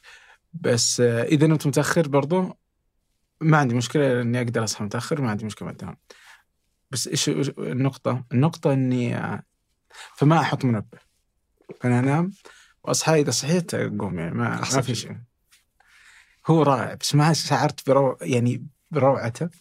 إلا انه كان يوم كنت لازم اشغل وإني حطيت منبه. ما أدري والله إيش كان عندي. بس اضطريت إني أشغل منبه. يوم صحيت مع المنبه انزعجت. يعني كذا يومي كان سيء أول ثلاث أربع ساعات. على فكرة الاستيقاظ بالمنبه لحاله بيزيد من يعني في دراسات على هذا الموضوع. قرروا بالناس اللي بتستيقظ بدون منبه مع منبه. الناس اللي بتستيقظ مع منبه أه، بزيد عندهم عدد نبضات القلب بزيد ضغط الدم تبعهم خلال الفترة الصباحية. أم، عجيب واللي بدون منبه يصير حياتهم حلوة. بالضبط. كيف تقدر كيف تقدر ترتب يومك إنك بس لا في يعني هاي أنا عم بحكي عن المنبهات التقليدية الصوتية بس آه، احتمال يكون في آه، يعني طريقة يعني بين الاثنين اللي هي استخدام شيء اسمه المنبهات الضوئية أو المنبهات الحرارية فبكون ضوء كبير بصير آه، على مدى نص نصف ساعة من قبل الاستيقاظ بصير يكبر يعني يصير أعلى وأعلى بعدين بالآخر أنت راح تستيقظ. فيمكن هاي طريقه طريقة طبيعية أكثر للاستيقاظ يعني مثلا إذا سافرت أنا أحب أخلي مثلا في الفندق آه، أحب أخلي الستار مفتوح ليه؟ عشان الشمس هي اللي تصحيني بس راح تص- تصحى بكير ولا لا؟ يعني أبغى اصحى بكير يعني. إذا بتحب. إيه لأن لأنك لو سكرت صدق آه، ممكن تطول نومتك أو بتحتاج إلى منبه عشان تصحى الصباح. بس يمكن أنت بتحتاج نوم أطول آه، يعني. فأقول لك إني أنام بدري. أنا أنام ثمان ساعات سبع ساعات. آه هو يعني أفضل شيء يمكن يعني إنه الواحد ينام بدري ويصحى الفجر آه. يعني هاي الحاله المثالية خلينا بس هذا مثلا هذا trick أسويه علشان اصحى بدون منبه. في فايش يجي ببالك شغلات؟ في في شغلة يعني لما يطلع لما يدرسوا المجتمعات الإنسانية اللي بسموها ال pre-industrial ما قبل التطور الحديث الناس اللي بيعيشوا بدون كهرباء وبدون يعني الأشياء الحديثة بيشوفوا إنه الإنسان بينام مش لما تنزل الشمس. الإنسان بينام لما تنزل درجة الحرارة. فهي من الشغلات اللي ما بنحكي عنها كثير. هي فعليا إنه التطور الحديث آه، أثر بشكل سلبي على النوم بشكل عام بسبب الإنارة الداخلية بس يمكن بشكل أكبر بسبب التدفئة المنزلية. فإحنا يعني المحيط تبعنا ما بتنزل درجة حرارته بشكل طبيعي فعشان هيك هذا الشيء بيأثر على جودة النوم تبعنا. وفيها يعني مهتم بالنوم جدا ففي حلقتين سويتها مع يعني دكتورين مختصين بالنوم. آه، برضو بتكون في في النشرة. فهي رائعة يعني وأهمية النوم يعني يعني دائما أحس إن في شيء سلبي إنه كثرة النوم تعتبر شيء سلبي بالنسبة للناس بس يعني أثرها على صحة الإنسان مش طبيعي. 100% فأحس إنه الناس تقدر تهتم لها لأنه بدي أنتقل إلى الأمراض. في الحين عندنا الأمراض القاتلة أنت قلت بالترتيب الأمراض القلب والشرايين أمراض القلب والشرايين السرطان. الامراض الأيضية. العصبية والأمراض الأيضية هلا الأمراض الأيضية يعني ممكن تسبب الوفاة بس عادة هي بتزيد من نسبة إصابة الأمراض الأخرى اللي حكينا عنها الأمراض القلب والعصبية وال- والسرطان كمان آه، وبرضه بعدين ممكن في الأمراض الرئوية المزمنة وأمراض ال- الفشل الكلوي كمان بصير مع التقدم في العمر. فهاي الأمراض اللي بتصيبنا مع التقدم في العمر اللي بالنهاية بتؤدي لوفاتنا. أوكي. وعادة هذه جينية ولا نمط حياة؟ أثرها؟ يعني هي راح تصيب الكل في الآخر. فهي يعني مبرمجة فينا جينيا إنه تصيبنا هاي الأمراض مع التقدم في العمر. ولكن في عامل حياتي ممكن يسرع إصابتنا بهاي الأمراض. من وين تجي أمراض القلب والشرايين؟ أمراض القلب والشرايين إحنا هون عم نحكي. بما أنها أكثر وفاة يعني هو واحد من كل ثلاثة يموتون من أمراض القلب والشرايين؟ إحنا عن شو عم نحكي عن أمراض القلب والشرايين؟ عادة عم نحكي عن شيء اسمه تصلب الشرايين اللي هو الاثيروسكليروسس اللي هي تغيرات بتصير في جدران الشرايين اللي بتغذي القلب وكمان الشرايين اللي بتغذي الدماغ وكل شرايين آه، جسمنا. بتصير هاي التغيرات بتبدأ من عمر بكير من العشرينات الثلاثينات وبتتراكم مع العمر ل اللي بيصير إنه الخلايا المبطنة لل- للشرايين آه، بصير فيها تلف وتدخل بعض أنواع المركبات منها ال- الكوليسترول مثلا بيدخل في جدران الاوعيه الدموية هاي بصير في تفاعلات كيميائية معينة بتؤدي لتصلب هاي الشرايين بتؤدي لنقص التروية اللي بتيجي من هاي الشرايين إلى القلب وبالنهاية ممكن يعني آه، تنكسر هاي ال- هاي ال- المناطق وتؤدي للانسداد وبتؤدي للجلطات القلبية والجلطات الدماغية. هل هاي عملية بطيئة جدا بتصير على مدى يعني عقود وبتبدأ مثل ما حكيت في عمر مبكر. فهذا المرض الأساسي اللي نحكي عنه لما نحكي عن أمراض القلب والشرايين اللي بنحاول نمنع تراكمه مع مع التقدم في العمر. أوكي ولو بروح ال- يعني هو وين أروح عشان أكشف؟ هل هو المستشفيات ولا عيادات متخصصة ولا؟ لا في أشياء ممكن نعملها عن طريق فحوصات الدم ممكن يعني تساعدنا نعرف إنه هلا إحنا يعني وين إحنا بهاي المرحلة بس يعني خلينا ناخذ خطوة لورا أول شيء لازم نطلع عليه هو التاريخ العائلي تبعنا. إذا في أمراض قلب في العائلة وخاصة عند الناس ال- ال- يعني قريبين لنا اهلنا وأخواننا وخاصة إذا كانوا كان يعني كانت إصابتهم بهاي الأمراض بعمر صغير يعني تحت ال 55 تحت ال 60 هذا الشيء بيزيد من نسبة إصابتنا بهاي الأمراض. ثاني شيء نطلع على حياتنا الشخصية إذا سوري معلش آه السبب الأول اللي هو تاريخ العائلة. آه العائلة المباشرة الحين اللي هو أخوانك وأبوك وأمك ولا تبغى برضو جدي و... يعني هل أنا أقيس أو أعرفه بالملاحظة ولا أروح أسوي اختبارات جينية وغيره؟ في اختبارات جينية ممكن تعملها يعني في تغيرات جينية معينة بتزيد نسبة الإصابة بالأمراض بس ما بتقدر تعرف كل التغيرات الجينية اللي عندك إياها فالتاريخ العائلي هو يعني انديكيشن أقوى. إنه عندك بناء على هل. جدي صار له هل لا. أبوي صار له إذا ما صار معناته على الأرجح ما في إذا في يعني أي تاريخ مرضي بالعائلة لأمراض القلب هذا الشيء بيزيد نسبة إصابتك تقريبا يعني بالآخر هي مثل ما حكيت الكل راح يكون عنده نوع من أنواع امراض القلب مع التقدم في العمر فإذا مثلا آه، آه، جدك كان عمره 95 ثمانين. سنة وكا- وأصيب بأمراض القلب. هذا شيء طبيعي خلينا. نحكي آه. بس كل ما قل عمر الإصابة كل ما زادت النسبة إيه فإذا كان خارج. طبيعي طبيعي كل ما كبر السن واضح آه فهذا تاريخ العائلة. شيء ثاني؟ التاريخ ال- الشخصي شخصي. لإلك. فأول شيء الناس اللي صابهم أمراض قلب من قبل هذا الشيء بزيد نسبة إصابتهم في المستقبل. وفي آه، جمعية القلب الأمريكية حطوا ثمان عوامل بتزيد من نسبة إصابة آه، الشخص بأمراض القلب الشرايين آه، أول وحدة ارتفاع ضغط الدم ارتفاع سكر الدم ارتفاع كوليسترول الدم الكوليسترول المسبب لتصلب الشرايين.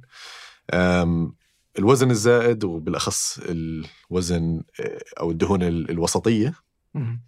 أم، الخمول وعدم الرياضة عدم ممارسة الرياضة. النوم غير الجيد كان واحدة من الأشياء اللي حكوا عنها. إيش ضل يمكن ال- التغذية غير جيدة والأشياء المصنعة والمكررة. أعتقد كانت واحدة من الأشياء والتدخين. فكل الأشياء هاي عوامل ممكن تغييرها بتزيد من نسبة الإصابة بأمراض القلب الشرايين فبدنا نقيس كل هاي الأشياء. أول شيء بدنا نبدأ بالعوامل ال- الشخصية اللي هي هل أنا مدخن أم لا؟ هل وزني زائد أم لا؟ هل عندي دهون وسطية دهون حشوية؟ هاي الأشياء اللي حكينا عنها قبل. أم بعدين في فحوصات دم ممكن نعملها اللي هي الكوليسترول ودهون الدم. أوكي. هون عم نطلع على أشياء مثل الدهون الثلاثية عم نطلع على أشياء مثل. شيء اسمه apolipoprotein B واحدة من الفحوصات اللي بنطلع عليها نطلع على أه، فحص اسمه LDL كوليسترول و LDL كوليسترول هي أنواع مختلفة من خلينا نحكي شوي عن الكوليسترول عشان نفهم عن شو عم نحكي هلأ الكوليسترول آه، يعني كثير ناس بيفهموه خطأ الكوليسترول مش شيء سيء للجسم بشكل عام أو بالمطلق. كل خلايا أجسامنا تحتاج كوليسترول للقيام بوظائفها الحيوية. ومعظم خلايا أجسامنا عند عندها القدرة إنها تصنع الكوليسترول هذا بذاتها. وأجسامنا بتصنع الكوليسترول معظم الكوليسترول في دمنا. بينصنع من الجسم تبعنا. والكبد بيصنع كوليسترول زائد وبيضخه في الدم. والخلايا اللي بتحتاج كوليسترول بتأخذ من الدم. فالكوليسترول بالمطلق مش يعني شيء ضار ولكن آه، ارتفاع الكوليسترول في الدم مثل ما حكينا بصير يدخل في الشرايين وجدران الشرايين وهذا الشيء مع التقدم في العمر مرتبط بزيادة آه، تصلب الشرايين وأمراض القلب. فالكوليسترول كيف بينتقل في الدم؟ لأنه مثل ما بنعرف الدهون ما بتذوب في الماء صح؟ فبيحتاج نواقل معينة. فبصير بتم يعني بتم تغليف الكوليسترول أو الدهون الدم بأشياء بنسميها ال lipoproteins. اللي هي بنقيسها لما نعمل فحوصات الدم هاي. فإذا بنشوف إنه ال lipoproteins هاي مرتفعة هذا الشيء بيعطينا آه، فكرة إنه عندنا دهون في الدم مرتفعة وهذا الشيء مرتبط بزيادة آه، تصلب الشرايين.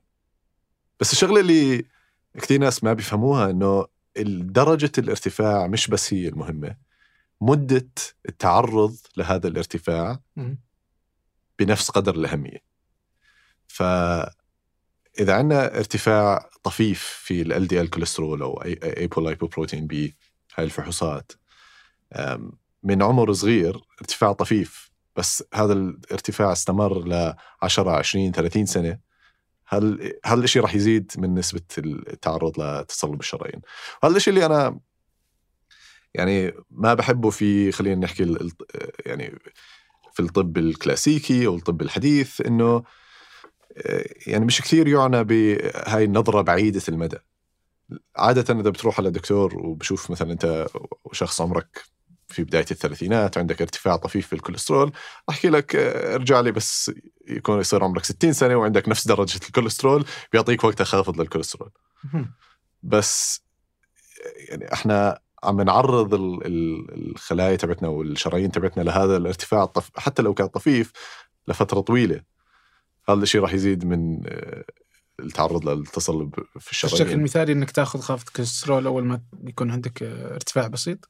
يعني أنا بشجع على هذا الشيء نعم. وفي دراسة جديدة نشرت أعتقد بمجلة JAMA بتفرجي إنه ال aggressive lowering أو ال- الخفض الشديد للكوليسترول آه، ما له آثار جانبية آه، سيئة على الصحة بالعكس له آثار آه، جيدة لأنه بخفض الكوليسترول على المدى البعيد وهذا الشيء بقلل من الإصابة بالتصلب الشرايين. فأنا شخصيا باخذ آه، خافض للكوليسترول مع إنه عندي ارتفاع طفيف بس لأنه ما بدي أتعرض للارتفاع الطفيف هذا لمدة يعني 30 سنة قادمة. والجسم ما يتعامل معاه تلقائيا ويبدا ي- يخفضه ولا؟ معظم الارتفاع بالكوليسترول هو ارتفاع جيني. آه. يعني يمكن 20% من الكوليسترول في في الدم هو من الأكل اللي بناكله بس 80% منه هو بينصنع في الجسم و آه، يتم يعني الزيادة هاي سببها جيني. فحتى لو ضبطنا أكلنا وحسنا أكلنا الانخفاض ما راح يكون كبير عند معظم الناس. فيحتاج تدخل آه، يحتاج تدخل دواء دوائي. مم. فهذا الكوليسترول. حكينا ضغط الدم الكوليسترول. وارتفاع سكر الدم ممكن نحكي عنهم كل واحد. أها. ارتفاع ضغط الدم واحد كمان شيء مهم لأنه برضه هاي من الأشياء اللي بتكون مرتفعة بدون ما نعرف. يعني هاي من ال يعني القا... ارتفاع ضغط الدم بسموه القاتل الصامت لأنه ممكن يكون ضغط دمك مرتفع جدا وأنت مش حاسس ما له أعراض. فما بتقدر تعرف غير لما تقيس ضغط الدم هو مش فحص دم هو جهاز كلنا يمكن نعرفه. ارتفاع ضغط الدم برضه مشابه لارتفاع الكوليسترول اللي تضغط عليه آه، يضغط على يدك آه هو في جهاز عادة الجهاز الإلكتروني هو لحاله بيضغط على يدك وبيقيس وش. الفكرة وش اللي يحصل لما ي... هو إيش بيعمل؟ آه تخيل أنت الش- الشرايين تبعك. بسدها هو الشرايين تبعك بعدين ببلش يفك شوي شوي. يفك شوي شوي ف ب- بقيس ال- ضغط آه، يعني أعلى ضغط وأخفض ضغط. هلأ آه. القلب يعني بينقبض بعدين بينبسط. فبقيس الضغط خلال الانقباض خلال الانبساط وعشان هيك بناخذ رقمين الرقم العالي والرقم المنخفض. كلاهما مهم مهمين بس الفكرة بشكل عام بضغط الدم إنه نفس الشيء الارتفاع الطفيف بضغط الدم على فترة طويلة بيزيد من نسبة إصابتنا بهاي الأمراض. فعشان هيك آه، يعني نعرف إنه عندنا ارتفاع بضغط الدم مبكرا مهم. هلأ إيش الضغط الدم المثالي؟ يعني في بيقدر الواحد يطلع يلاقي يعني عادة بنحكي 120 على 80 لمعظم الناس آه، بيختلف حسب آه، الشخص إذا عنده already مثلا سكري أو عنده already مشاكل في الضغط نستهدف ممكن ضغوطات مختلفة. لكن بشكل عام هيك لما نطلع على ال... في الدراسات لما نطلع على يعني عدد كبير من الناس بنشوف إنه كل ما قل الضغط حتى عن 120 على 80 كل ما قلت نسبة الإصابة بأمراض القلب الشرايين والوفاة. آه. فيمكن الضغط المثالي أقل كمان حتى من 120 على 80 بس مش معناه أنه إذا ضغطك مثلا 120 على 80 لازم تأخذ أدوية بتقلل الضغط ممكن تعمل ممارسات بتقلل الضغط. وفي شغلة حلوة أم، في أنواع من الرياضة مخصصة بت- بتأثر على ضغط الدم أه، بشكل أكبر من أنواع أخرى من. مثل- هاي شغلة تعلمتها جديد في دراسة جديدة كثير حلوة. أه، اطلعوا على كل أنواع الرياضة المقاومة اللياقة القلبية الرياضات المرونة مش عارف شو. وكانت النتيجة مفاجئة شوي إنه نوع الرياضة اللي بيأثر على ضغط الدم بشكل أكبر هو التمارين الأيزومترية ال isometric exercises شو هي التمارين الأيزومترية؟ هي التمارين اللي بتقبض فيها العضلة وبتحافظ على هذا الانقباض لفترة طويلة لبعض الدقائق معظم الناس ما بيمارسوا هذا النوع من التمرين. مثل يعني أعطيك مثال عليه يعني إنك آه، تعمل قرفصاء على الحائط بدرجة 90 و- الحوض بيكون أيوة. 90 درجة. تضلك على- بهاي الوضعية لمدة دقيقتين بعدين تريح دقيقة بعدين تعيد هاي العملية أربع خمس مرات. الدراسات بتفرجي إنه هذا هذا التمرين اعمله خمس مرات أسبوعيا لمدة ست أسابيع مرتبط بتقليل ضغط الدم بنسبة يعني 10 درجات آه، 10 ملم زئبقي. طب ال plank عدد؟ كبير آه، ال plank واحد منهم في ممكن تعمل تمارين أي باليد شيء يخليك ثابت آه، حتى ممكن. باليد في يعني إنك تقبض على آه، كرة مطاطية نفس الشيء آه. لمدة دقيقتين تريح تعيد هاي العملية آه،. وهذا الانخفاض برضو بشوفوه في ناس اللي يعني معدل ضغط الدم عندهم طبيعي ف أنا صرت أحاول أضيف هاي التمارين على بس انخفاض ضغط الدم آه، هل ممكن يكون سلبي؟ آه يعني إذا بيؤدي لعوارض سلبية آه ممكن يكون سلبي. أوكي. فبس إذا عندك ضغط دم منخفض بس ما عندك أعراض سلبية مثل يعني الدوخة أو نقص التروية للدماغ عادي شيء طبيعي. okay. فهذا ضغط الدم. عندنا دهون الدم؟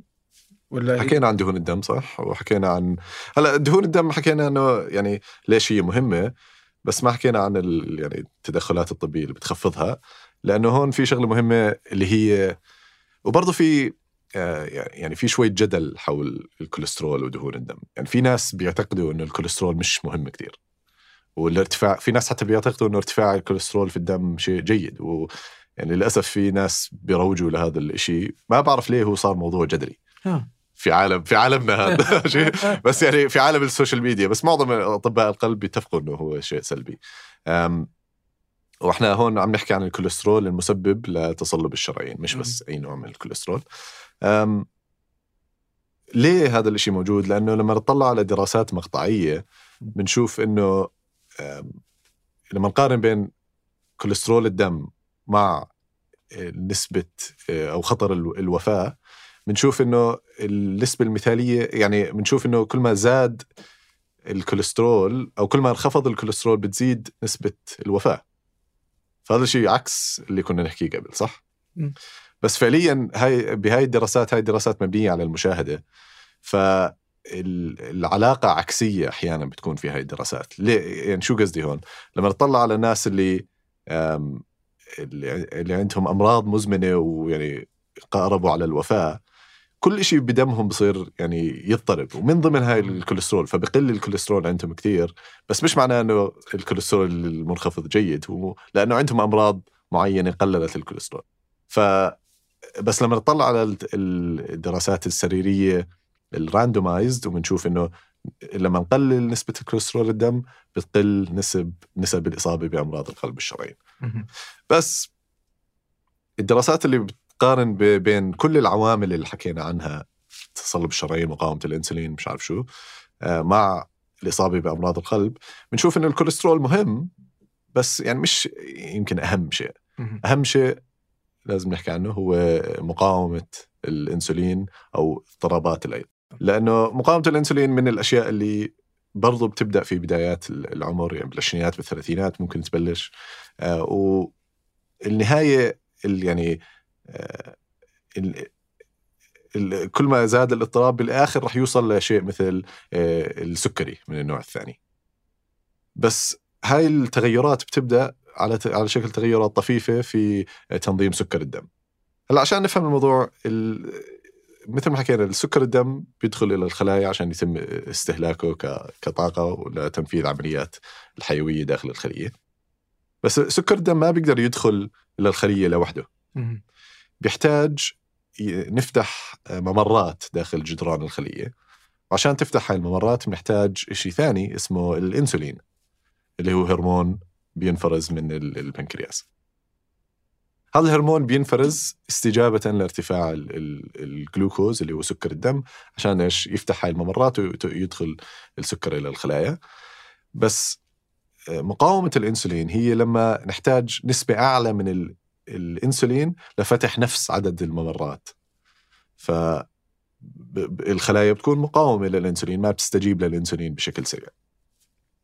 وهاي من التغيرات ال- ال- ال- المبكرة اللي بتصير اللي بتؤدي لاضطراب تنظيم سكر الدم. فبالبداية بنشوف اضطراب في بنشوف ارتفاع في أو حاجة أكبر للإنسولين. للمحافظة على نفس آه، درجة سكر الدم. فعشان هيك لما تفحص سكر الدم مثلا يكون طبيعي.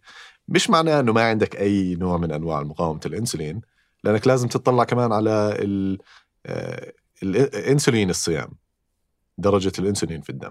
وهاي من الفحوصات اللي مش كثير بتنعمل يعني بال- بالفحوصات الطبية بشكل عام للناس الأصحاء. أنا بعملها لأنه بحسها مهمة. في بعض الأطباء يعني بيختلفوا معي فيها. بس إذا عندك ارتفاع في الإنسولين وسكر الدم طبيعي هذا يعني يمكن يكون مؤشر على بداية مقاومة الإنسولين. ولو إنك فصح لو إنك ولو إنك فحصت سكر الدم لوحده بت- ما بتعرف إنه عندك بدايات مقاومة الإنسولين. فالمفترض إنك تسوي فحص الاثنين؟ فبالضبط لمقاومة الإنسولين أنا بفضل إنه مع سكر الدم مع مغا... مع مقاومة آه، الإنسولين الصيام. فسكر الصيام مع إنسولين الصيام. وبنستعملهم في حساب معين بي- بيعطيك آه، تقدير لمقاومة الإنسولين آه، شيء اسمه ال HOMA-IR H O M A insulin resistance. ف طيب وفكرة إنك تحط الجهاز ال- تخليه معك 10 أيام 14 يوم تشوف أدائك آه، ما مدى فائدته؟ للناس الأصحاء أول شيء خلينا نحكي عن يعني الأدلة العلمية للناس الأصحاء الأدلة العلمية بتشير إنه يعني مش كثير مفيد وما بيؤدي ل يعني نتائج صحية أفضل. بس أنا استخدمته وكثير ناس اللي استخدموه آه، ساعدهم في إنه يفهموا علاقتهم مع الأكل. فتشوف وين ال- السبايكس تصير بس فيه مشكلة. شو؟ المشكلة هي إنه إحنا عم آه، عم نركز على آه، يعني قياس واحد للصحة اللي هو سكر الدم. فبنصير نحاول نحسن هذا القياس بس ممكن نهمل قياسات أخرى مش عم نقيسها. مثلا آه، لو آكل أنا صحن من الزبدة ما راح يرتفع عندي سكر الدم على القياس. بس هل معناه إنه اللي أكلته شيء صحي؟ لا. بس لأنه مش عم بقيس دهون الدم والأشياء الثانية اللي عم تتغير في الدم. فهاي المشكلة دائما لما يعني نقيس شغلة واحدة ونركز على شغلة واحدة فإذا كان عندنا الفهم الصحيح ممكن نستعمل ال CGM اللي هو ال continuous glucose monitor بشكل يعني مفيد. okay. طيب مخفضات الكوليسترول؟ أم، مخفضات الكوليسترول و... ال- بالبداية اللي بنستعمل يعني أكثر دواء شائع لتخفيض الكوليسترول هو ال statins مم. ال statins هاي عليها شوية مشاكل في ناس يعني ما بيحبوها. ليش؟ لأنه في نسبة صغيرة من الناس بيصيبهم أعراض جانبية سيئة من ال statins وهي ال statins ممكن تأثر على عضلات الجسم تؤدي إلى تكسير العضلات في بعض الأحيان بتؤدي إلى آلام في في ال- في العضلات. فعشان هيك لما الواحد يبلش على الأدوية الخافضة للكوليسترول إذا صار عنده هاي الأعراض الجانبية ممكن نغير ال- ال statins لأدوية أخرى. بس اللي كنت بدي أحكيه إنه يعني مش دائما مش بس ال statins هي الحل الوحيد. إذا في ناس بياخذوا الستاتين بصير عندهم هاي الأعراض الجانبية بيقول لك خلص خلي الكوليسترول مرتفع ما بدي أخذ هذا الدواء. بس في أدوية أخرى ممكن تساعد. يعني في يعني ما بدي أحكي أسماء أدوية أدخل بهذا الموضوع. يعني الواحد لازم يستشير طبيب. بس يعني مهم إنه ناخذ موضوع الكوليسترول بشكل جدي. آه، يعني حتى لو صار عندنا أعراض جانبية من بعض الأدوية في أدوية أخرى بتساعد. وتشوفي لين تصل إلى الدواء اللي يناسبك اللي يناسبك بالضبط. الحين آه، هذه بالنسبة للشرايين و... آه فحكينا عن الكوليسترول حكينا عن ضغط الدم حكينا شوي عن مقاومة الإنسولين ما حكينا كيف نحسن مقاومة الإنسولين بس حكينا كيف نقيسها عن طريق سكر الدم وال- والإنسولين. وبعد حساس السكر هذا. ممكن نستخدمه أه، في فحص ثاني ما بينعمل كثير مخبريا. بينعمل في عند الحوامل بس هو برضه أعتقد إنه مفيد عند يعني أه، عند أي حدا. أه، بنسميه ال oral glucose tolerance test اللي هو إيش؟ بنعطيك جرعة من الجلوكوز. أعتقد عادة بيكون 75 جرام من الدكستروز سكر. وبنقيس سكر الدم تبعك بعد 30 دقيقة بعد ساعة بعد ساعتين. بنشوف كيف بتغير مع الزمن. وهذا قياس يعني حساس جدا لمقاومة الإنسولين. حتى ممكن نقيس ال- الإنسولين كمان مع السكر. فبفرجينا قد ب- كيف بتعامل جسمنا مع آه، سكر الدم. ففي شركات هلأ عم تعمل عم تستعمل القياس جهاز قياس السكر المستمر. بأنها تعمل إشي مشابه بيعطوك يعني آه، إشي تاكله. بعدين بتشوف كيف تغير سكر الدم تبعك وهذا الشيء بيعطيك يعني مؤشر إذا عندك يعني اضطرابات أولية في تنظيم سكر الدم. وبما إنك باقي في سكر الدم كيف تحسن من مقاومة الأنسولين؟ أول شغلة هي آه، تخفيض ال- الدهون نسبة الدهون وعادة الدهون الحشوية مرتبطة بشكل كبير بمقاومة الأنسولين ليه؟ لأنه الدهون الحشوية تدخل في أعضاء جسمنا وبتدخل برضه في في الأنسجة العضلية وداخل الخلية. يعني في دراسات بتفرجي إنه آه، أنواع من الدهون يعني لما يكون واحد عنده دهون حشوية عالية أم، أنواع من الدهون بتكون مرتفعة داخل الخلية وهذا الشيء مرتبط بشكل مباشر بمقاومة الإنسولين. فزي كأنه بتمنع دخول الإنسولين. يعني ما بعرف ال ال يعني الطريقة الميكانيكية بس يعني مرتبطين بشكل كبير ببعض. فكيف ممكن نعمل هذا الشيء؟ بنزيد الكتلة العضلية. الكتلة العضلية محرقة لل- للسعرات الحرارية ومحرقة لل- للدهون. آه، فالكتلة العضلية العالية بتزيد من الإنسولين سنسيتيفيتي وحساسيه الإنسولين بشكل عام وبتقلل من آه، الدهون الحشوية والمحافظة على وزن جيد. يعني فهاي أول شغلة. بعدين ممكن آه، نستعمل أدوية معينة للناس اللي عندهم مقاومة الانسولين في أدوية بتساعد في تنظيم سكر الدم آه، مثل المساعد السكري المتفورمين في له حالات خاصة يعني مش دائما هو الحل. وحتى في دراسة جديدة فرجت إنه كمعدل. ما بيقلل من آه، يعني إنه الحالة تصير أسوأ من ما قبل السكري إلى السكري. بس في بعض الحالات بيساعد في تحسين مقاومة الانسولين وتنظيم سكر الدم. يعني هذا الدواء اسمه متفورمين عليه د- يعني عليه دواء كثير مشهور بعالم التقدم في العمر وال longevity لأنه في دراسة طلعت عليه قبل سنين بتفرجي إنه الناس اللي بياخذوا متفورمين مساعد السكري يسمى أحيانا بيعيشوا أطول من الناس اللي ما بياخذوه حتى مع إنه الناس اللي بياخذوه معهم سكري ومعهم أمراض مزمنة. آه، بس في يعني دراسة أخرى يعني نقضت هذا الشيء ف يعني عليه جدل شوي بس في أمراض أو أدوية أخرى ممكن ناخذها ومن ضمنها الجديد عم تطلع هي أدوية التنحيف أدوية السمنة. اللي عم بتقلل من مقاومة الإنسولين عم بتحسن ع- علامات تنظيم سكر الدم وعم بتحسن من الوزن؟ بشكل عام مثل الاوزمبيك والمونجارو اللي آه، اللي كثير هلا منتشر. هذول الأدوية يعني كأنه يعني الاوزمبيك يصنف هلا أو الاوزمبيك وويجوفي هم نفس الشيء بس بجرعات مختلفة. حاليا يعني أكثر دواء نجاحا بتاريخ البشرية. wow. wow. في report طلع من آه، وول مارت ال- آه، سلسلة الأسواق بأمريكا.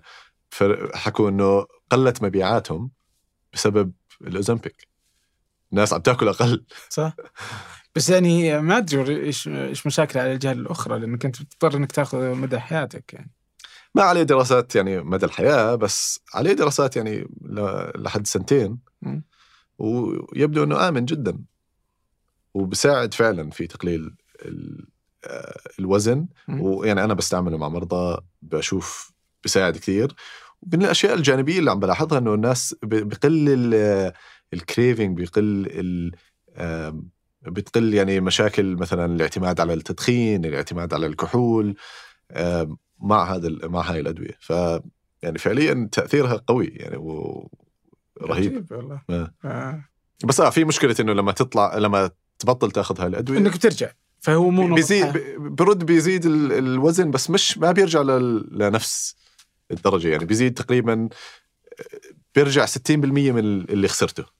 فبتضل خسرت يعني 30% آه، حلوين. حلوين. بس يعني لو أنت تضبط نمط الحياة حقك بشكل أفضل بتمارس الرياضة وتاكل أكل صحي. آه، بالحالة المثالية بتكون- بس يعني ها- كلنا بنعرف إنه هاي الأشياء إيه. مهمة بس ما حدا بيعملها.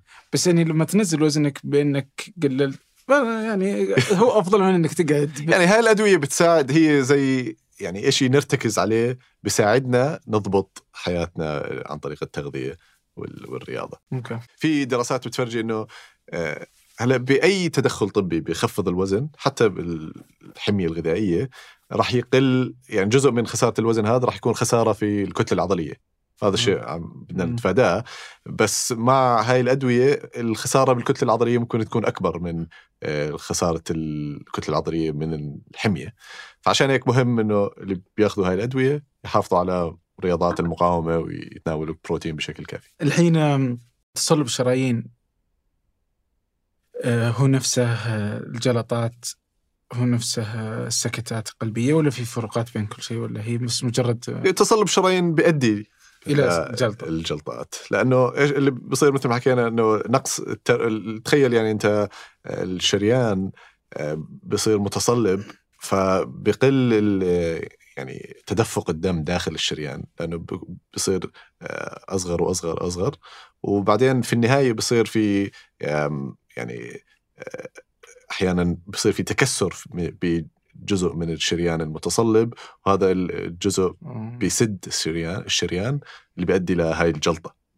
عشان هيك الجلطة بتصير بشكل مفاجئ. هو بصير في انكسار وبصير في انسداد وبينقطع تروية الدم لجزء من القلب فبتموت عضلة القلب. هذا الشيء بيؤدي للوفاة. فهون بيحتاج الواحد تدخل طارئ. يعني هون بروح الواحد للقسطرة بيحطوا شبكة عشان تفتح هاي المنطقة. آه.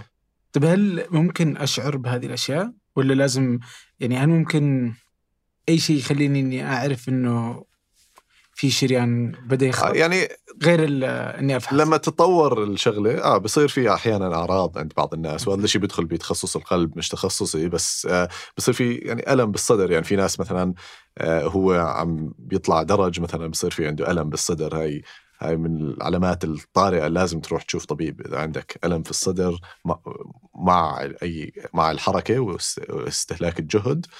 هذا الشيء يعني آه، خطير. لازم تشوف طبيب لما يصير عندك هاي الأعراض. آه، وفي أعراض أخرى مثل الدوخة أو آه، التعب دوخة مع أي. جهد. يعني أحيانا بصير في نقص ترويه للدماغ. آه. فهذا هاي من الأشياء المهمة. بالمناسبة مش بس فحوصات الدم اللي بتساعدنا نعرف هاي الأشياء. برضو في فحوصات مخبرية يعني مثل صور أشعة مقطعية آه، في شيء اسمه ال calcium scoring اللي هو صورة أشعة مقطعية بتطلع على ال- الكالسيوم في جدران الأوعية لأن هذا الشيء يعني مصاحب لتصلب الشرايين. هذا الشيء بيعطينا برضه يعني فكرة عن درجة تصلب الشرايين. إذا ما في كالسيوم مش معناه أنه ما في تصلب شرايين لكن إذا في كالسيوم مرتفع مم. ب- إذا بكون ال calcium score مرتفع هذا الشيء بيعطينا آه، يعني فكرة أنه في تصلب شرايين. وفي برضه فحوصات أخرى مثل القسطرة وما إلى ذلك. طيب ما مدى فعلا الكالسيوم؟ يعني هل في الإشارات؟ مثلا يقول لك إن هذا الكالسيوم ناقص. أعتقد هاي مش حقيقية مش حقيقية؟ يا أخي أنا امتحنوني أحس إني آخذ كالسيوم جيد. بس كل مرة تشوف أمي تقول يا أخي اشرب حليب. آه، الحين تكلمنا عن الأمراض القلب اللي هي آه، الأعلى تاثيرا على الناس أو من الأمراض القاتلة للبشرية يجي تحتها السرطان السرطان مم. يعني السرطان إيش هو؟ السرطان هو عبارة عن يعني خلايا متمردة عن محيطها، الخلايا الطبيعية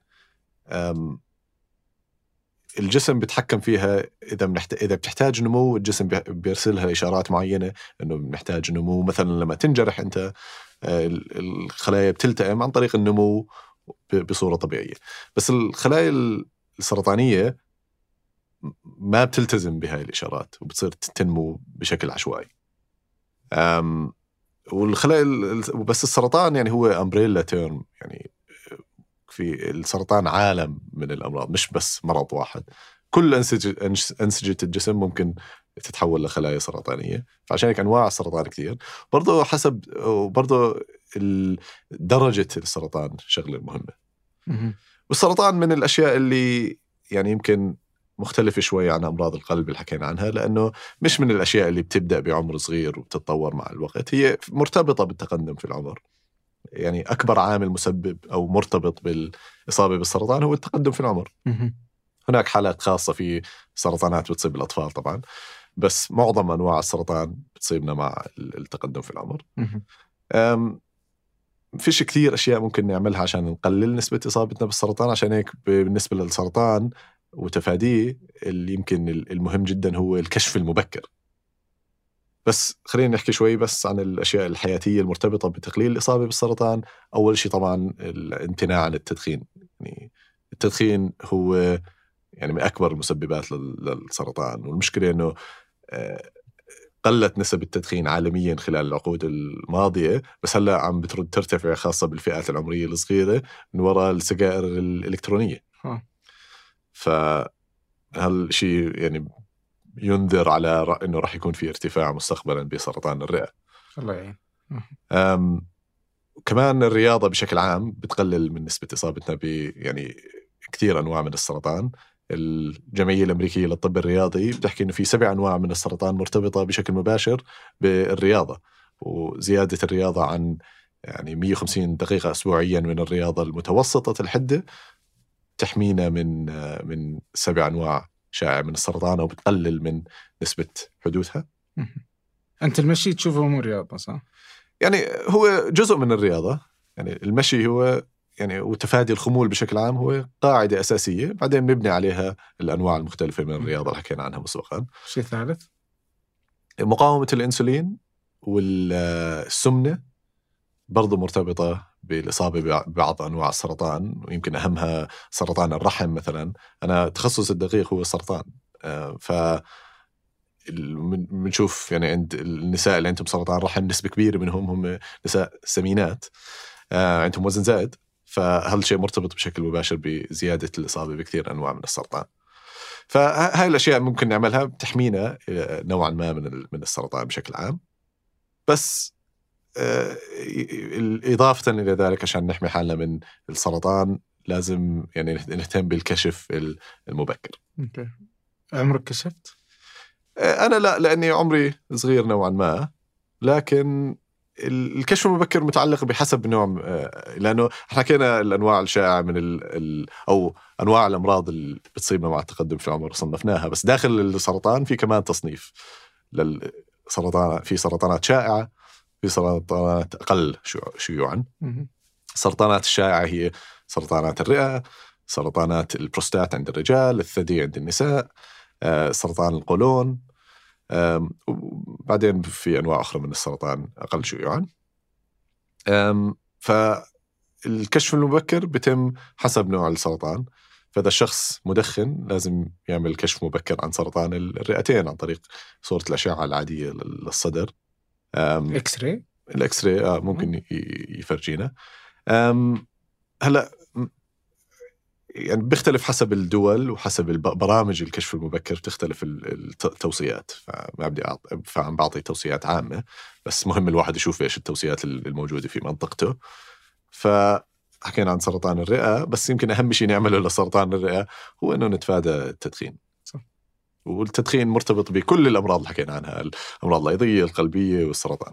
ف بعدين حكينا عن سرطانات أخرى مثل سرطان الثدي مهم جدا الكشف المبكر عند النساء عن طريق آه، صور الماموجرام آه، وكمان آه، أنواع أخرى من الصور حسب خطر الإصابة تبع الست. فالكشف المبكر للسرطان عند ال- الأنثى وكشف مبكر عند عن سرطان البروستات عند الرجل برضه عن طريق فحص دم بسيط.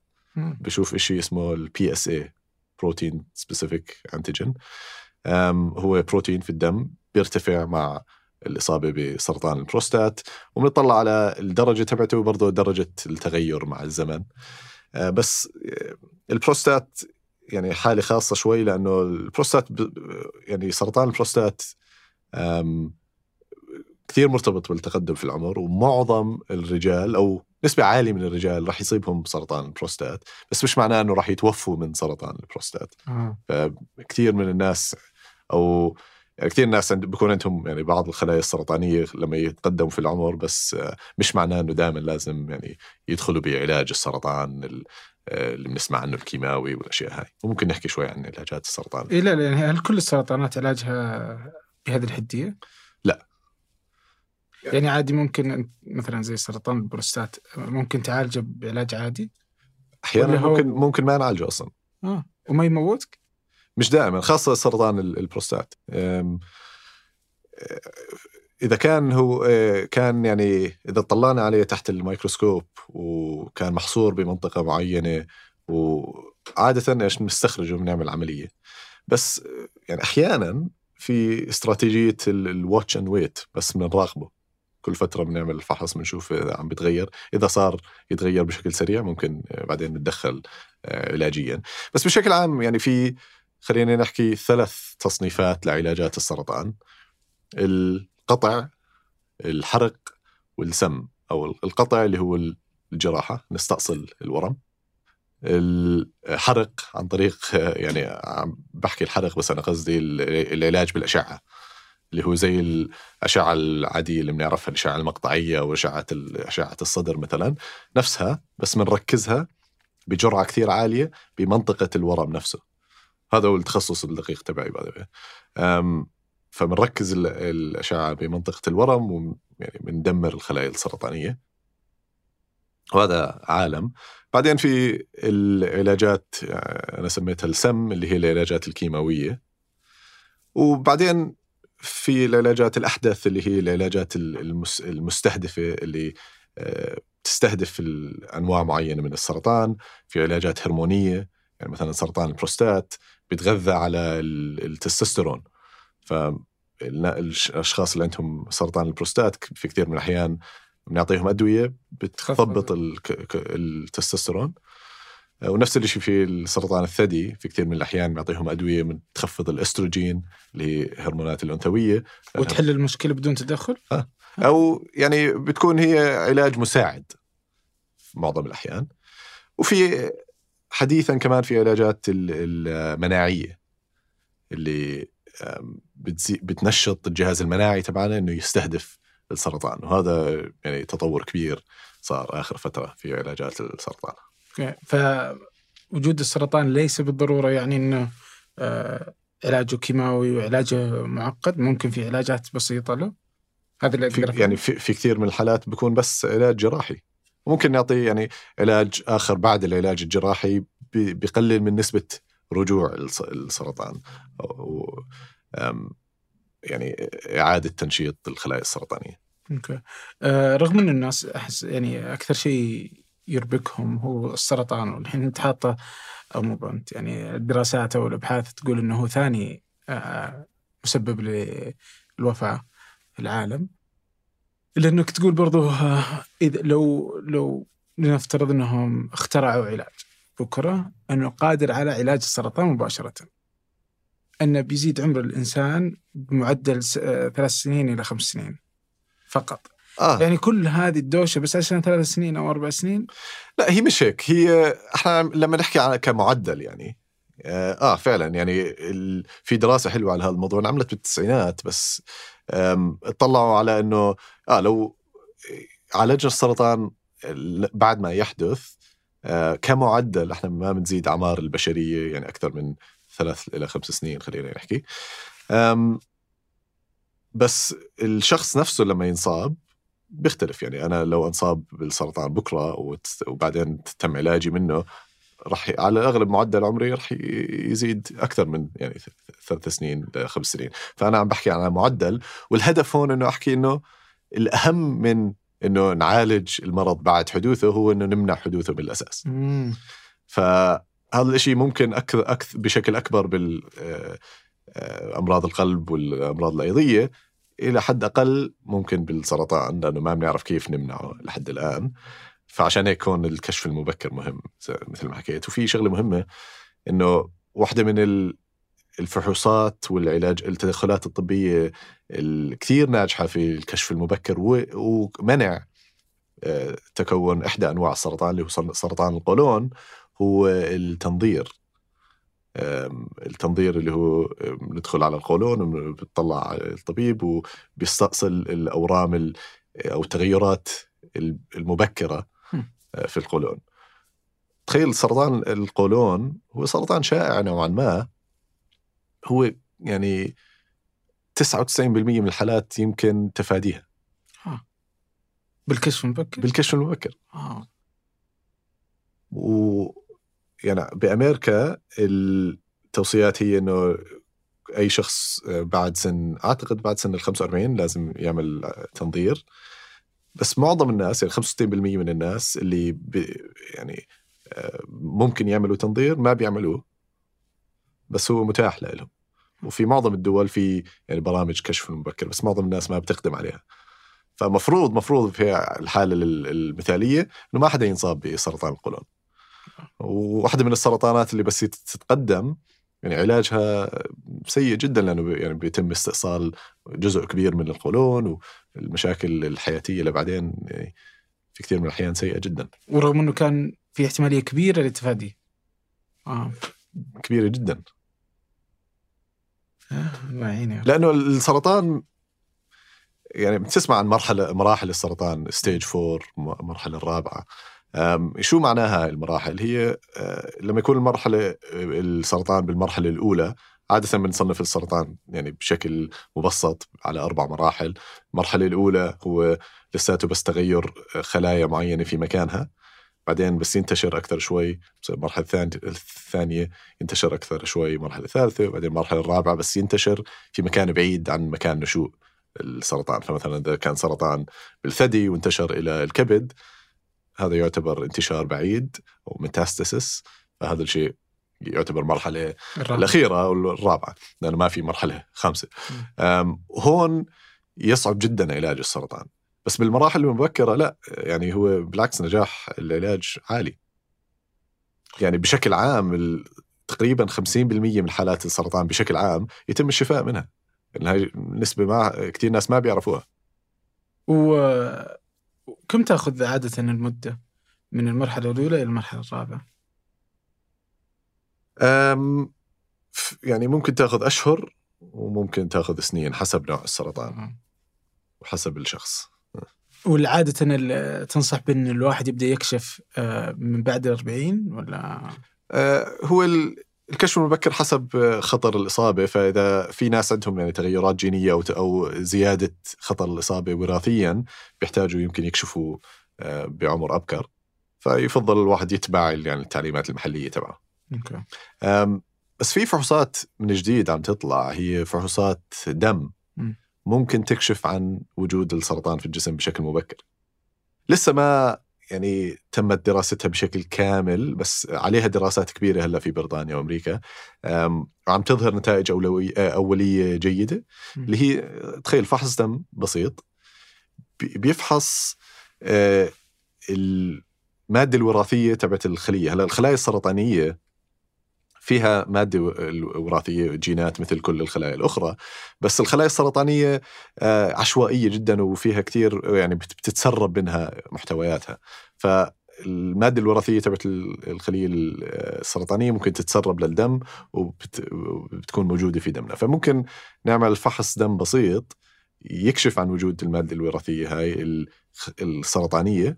ويعطينا انديكيشن يعطينا فكرة إنه في خلايا سرطانية في في جسمنا. لأنه بنحتاج يعني تقريبا ناسي كم العدد بس يمكن شيء زي مليون خلية عشان يظهر الورم في صورة الأشعة المقطعية. ف يعني لو قدرنا نكشف عن وجود الخلايا السرطانية قبل ما يعني تكبر لما يكون في بس يكون عدد صغير أسهل وأسهل. بكون علاجه أسهل. لأنه مثل ما حكينا كل ما كشفنا مبكرا عن وجود السرطان كل ما يعني علاجه كان أنجح أوكي. طيب آه كذا قفلنا ملف السرطان ولا باقي نقطة؟ آه، يمكن الفكرة اللي بدي احكيها انه كلنا عم نكون آه، خلايا سرطانية بشكل مستمر يعني كلنا عم بصير فينا خلايا سرطانية بس أجسامنا الأجسام الصحية والأجسام ال- اللي مناعتها جيدة ب- يعني بتكشف عن وجود هذا السرطان و- وبتعالجك منه تلقائيا آه فممكن يجي سرطان أو خلايا سرطانية والجسم يعالجها تلقائيا هذا الشيء بصير في في وفيك بشكل آه. مستمر آه. بس مع التقدم في العمر بتقل قدرتنا على هذا الشيء فاحيانا بعدين أحيانا بتظهر خلايا سرطانية آه، بت- وبتتغلب على المناعة تبعتنا وبتتغلب على جسمنا وبصير عندنا يعني مرض السرطان. الله يكفينا الشر الآن آه الأمراض العصبية وهي برضو من ال- الأمراض اللي تقتل جزء من الناس وعدد كبير من الناس. أكثر في المئة من الوفيات يكونوا بسبب آه، أمراض عصبية. وتوقع من الأشياء اللي الناس يعني تقلق منها ويخيفها اللي هو الزهايمر. فلو نبدأ نتكلم عن ال- الأمراض العصبية. آه واحدة من ال- الأمراض المتعلقة بالتقدم في العمر وهون عم نحكي عن ال- الخرف واللي أو الدمنشا والمسبب الأساسي لهذا المرض هو ال- الزهايمر مثل ما حكيت أنت. و برضه الزهايمر بيبدأ ب مش عمر بكير مثلا الثلاثينات الاربعينات يعني متأخر شوي بس بيبدأ يعني يتكون شوي شوي. مم. فممكن يعني خلينا نحكي نكشف عنه مبكرا.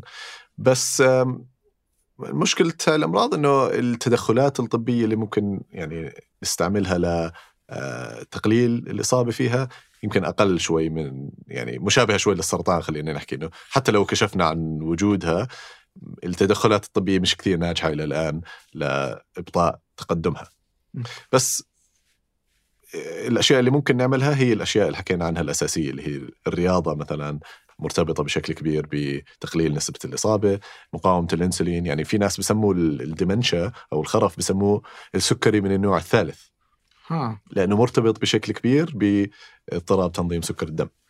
فإذا بنحافظ على سكر دم جيد وأيض جيد هذا الشيء بقينا بشكل كبير من الإصابة بالخرف والزهايمر والوزن الجيد والأشياء هاي. ف وفي فحوصات في ناس عندهم قابلية جينية للإصابة بالخرف والزهايمر أكثر من غيرهم. آه، وهي كتبت آه، تويت عن هذا الموضوع قبل فترة وصار ع- يعني هجموا هاجموني بعض الزملاء آه، لأن حكيت عن هذا الموضوع لأنه في فحص جيني آه، ممكن نعمله. بيكشف عن وجود تغيرات جينية معينة. اللي هو آه، جين اسمه ال ApoE ففي أنواع مختلفة كلنا عندنا هذا الجين بس في أنواع مختلفة منه. في ApoE 2 و3 و4 الناس اللي عندهم نسخة أو نسختين من 4 قابلية إصابتهم بالخرف آه، أعلى كثير من من غيرهم حتى لما نطلع على أدمغتهم بالصور المقطعية أدمغتهم أصغر بتكون من آه، أو بتم يعني الضمور تبعها بيكون أسرع من أدمغة الناس الآخرين آه، إيش كان مأخذهم عليك؟ كان مأخذهم علي إنه عم بشجع الناس إنه يعملوا هذا الفحص بس هو يعني بالآخر هو بس رح يؤدي للقلق آه. وما رح يؤدي. ما في دليل واضح لا مش إنه ما في دليل ما في تدخل بت- بتقدر تعمله مش اكشنبل ما آه. بتقدر يعني ما راح يؤدي لدواء معين مثلا يقلل الإصابة. هو حقيقي ويعني كان ردي إنه أنا ما عم بشجع الناس إنه يعملوه بس في ناس بتسألني أنا بدي أعرف إذا عندي قابلية أو لا زائدة أو لا عن الآخرين. فإذا حابب تعرف من الفحوصات اللي ممكن تعملها هذا الفحص. بس إذا بدك تعمله لازم تعرف إنه إذا يعني لازم تكون عارف إنه إذا عندك هذا الجين وعندك اصابه إصابة زائدة أو نسبة إصابة زائدة إنه يعني الأشياء اللي راح تعملها هي مشابهة لأي شخص ثاني هي الرياضة والأكل الجيد والمحافظة على وزن جيد. فهي ممكن تكون يعني تعطيك دافع إنك تحافظ على يعني أسلوب حياة جيد لأنه عندك نسبة إصابة زائدة. بس كمان شغلة يعني الناس يعني ما بيفهموها بالقابلية الجينية إنه مش معناه إنه عندك قابلية جينية لشيء معين معناته راح يصيبك 100% هي بس شغلة يعني آه نسب. عندك نسبة يمكن أعلى شوي من الآخرين مش معناه إنه يعني حتما راح يصيبك هذا الشيء. طيب و- فكرة إني أنسى آه، هل هي دلالة على إن حتى لو كنت في الثلاثينات أو في ال- العشرينات إنه ألزهايمر ولا لا؟ عشان هل يعني تصنيف ال- الخرف أو التشخيص بالخرف له criteria له آه، طرق معينة للتشخيص. م. فبس شغلة ال- النسيان الطبيعي يعني عادي. بس إذا صارت الشغلة تأثر على الوظائف ال- ال- اليومية في أسئلة معينة أو يعني questionnaires معينة ممكن يعني نسألها للشخص عشان نكشف عن وجود يعني نسيان مرضي. ف يعني صعب الواحد يصنف حاله إذا عنده خرف أو لا يعني مثل تشخيص. الأسئلة؟ يعني هي في كثير تولز في كثير أدوات بنستعملها واحدة منهم مثلا أم، نستعمل نسألك مثلا أه، إيش تاريخ اليوم أه، إيش وين أنت في أي مكان يعني أشياء زي هيك أشياء أساسية فإذا الشخص يعني عنده مشاكل بهاي الشغلات يعني هذا الشيء بيؤدي يعني بخلينا نعتقد إنه احتمال كبير يكون عنده آه، نسيان مرضي. بس في فحوصات يعني يمكن أعمق شوي اسمها neurocognitive testing هي آه، أسئلة رياضية أسئلة بتخ... يعني أشكال معينة بتصير تصنفها بطرق معينة بتصير تقلدها. فهذا الشيء بيعطيك يعني يمكن فكرة أعمق. وفي هلأ فحوصات آه، على التابلت بتنعمل. بتعطيك مثلا صور سريعة وبصير يسألك عنها بتقيس الحركة تبعتك. هالأشياء يعني تعطيك دلائل أولية على وجود. آه، انخفاض في القدرة العقلية مش خرف. خلينا نحكي بدايات الخرف. ممتاز. إيش تاريخ اليوم؟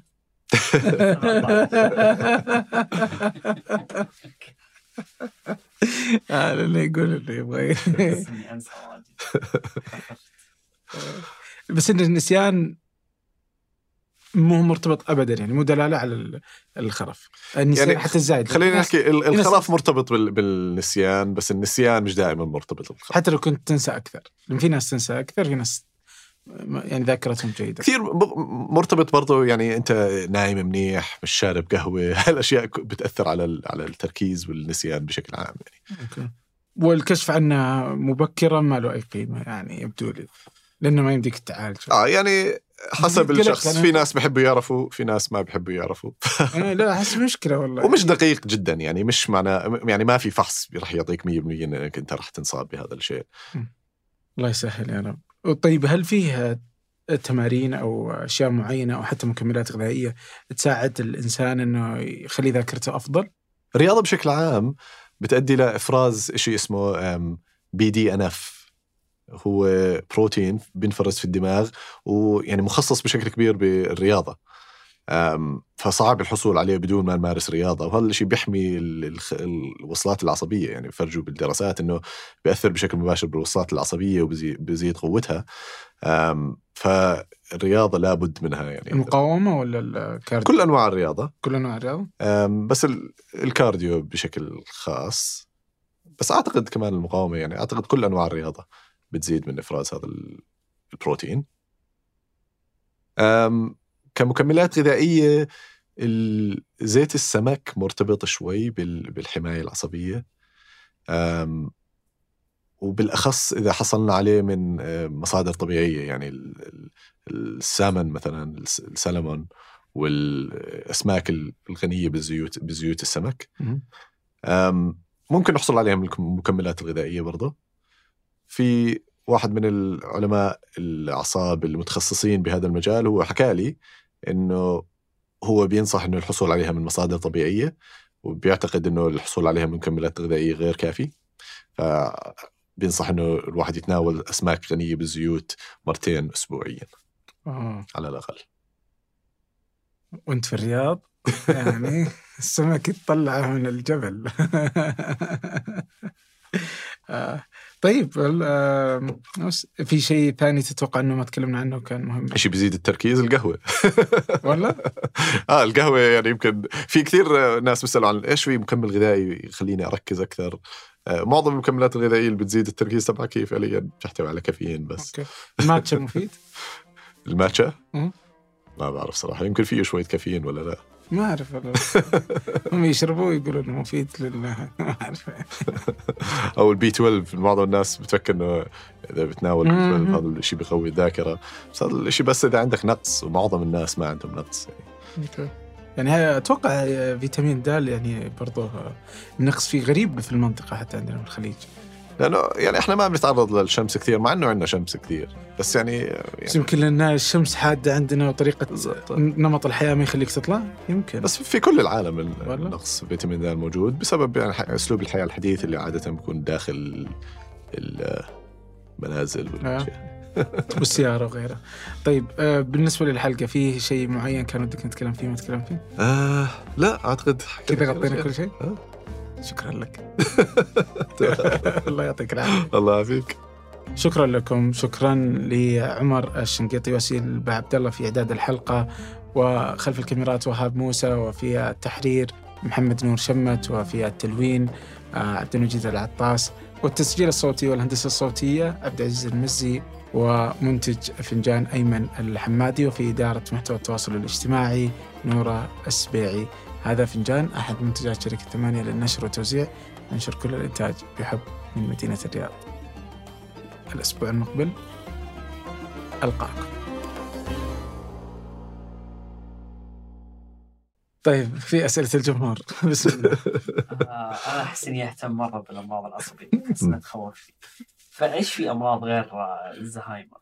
يعني إيه. اللي ممكن الواحد يصاب فيها وإيش السلوكيات اللي اللي في نمط حياة الواحد هي اللي تخليها أقرب لأنه يصاب فيها في ال- الباركنسونز واحدة من. آه. الأمراض العصبية المتعلقة الحركية آه، بتؤدي ل يعني بتشوف أنت بعض الناس بكون آه، تعابير وجههم ثابتة عندهم رجفة بايديهم حركتهم روبوتية خفيفة أو بطيئة هذا مرض الباركنسونز فيش كثير أشياء بتقدر تعملها إنك تقي تقي نفسك من الباركنسونز غير يعني أسلوب الحياة ال- ال- الصحي بشكل عام.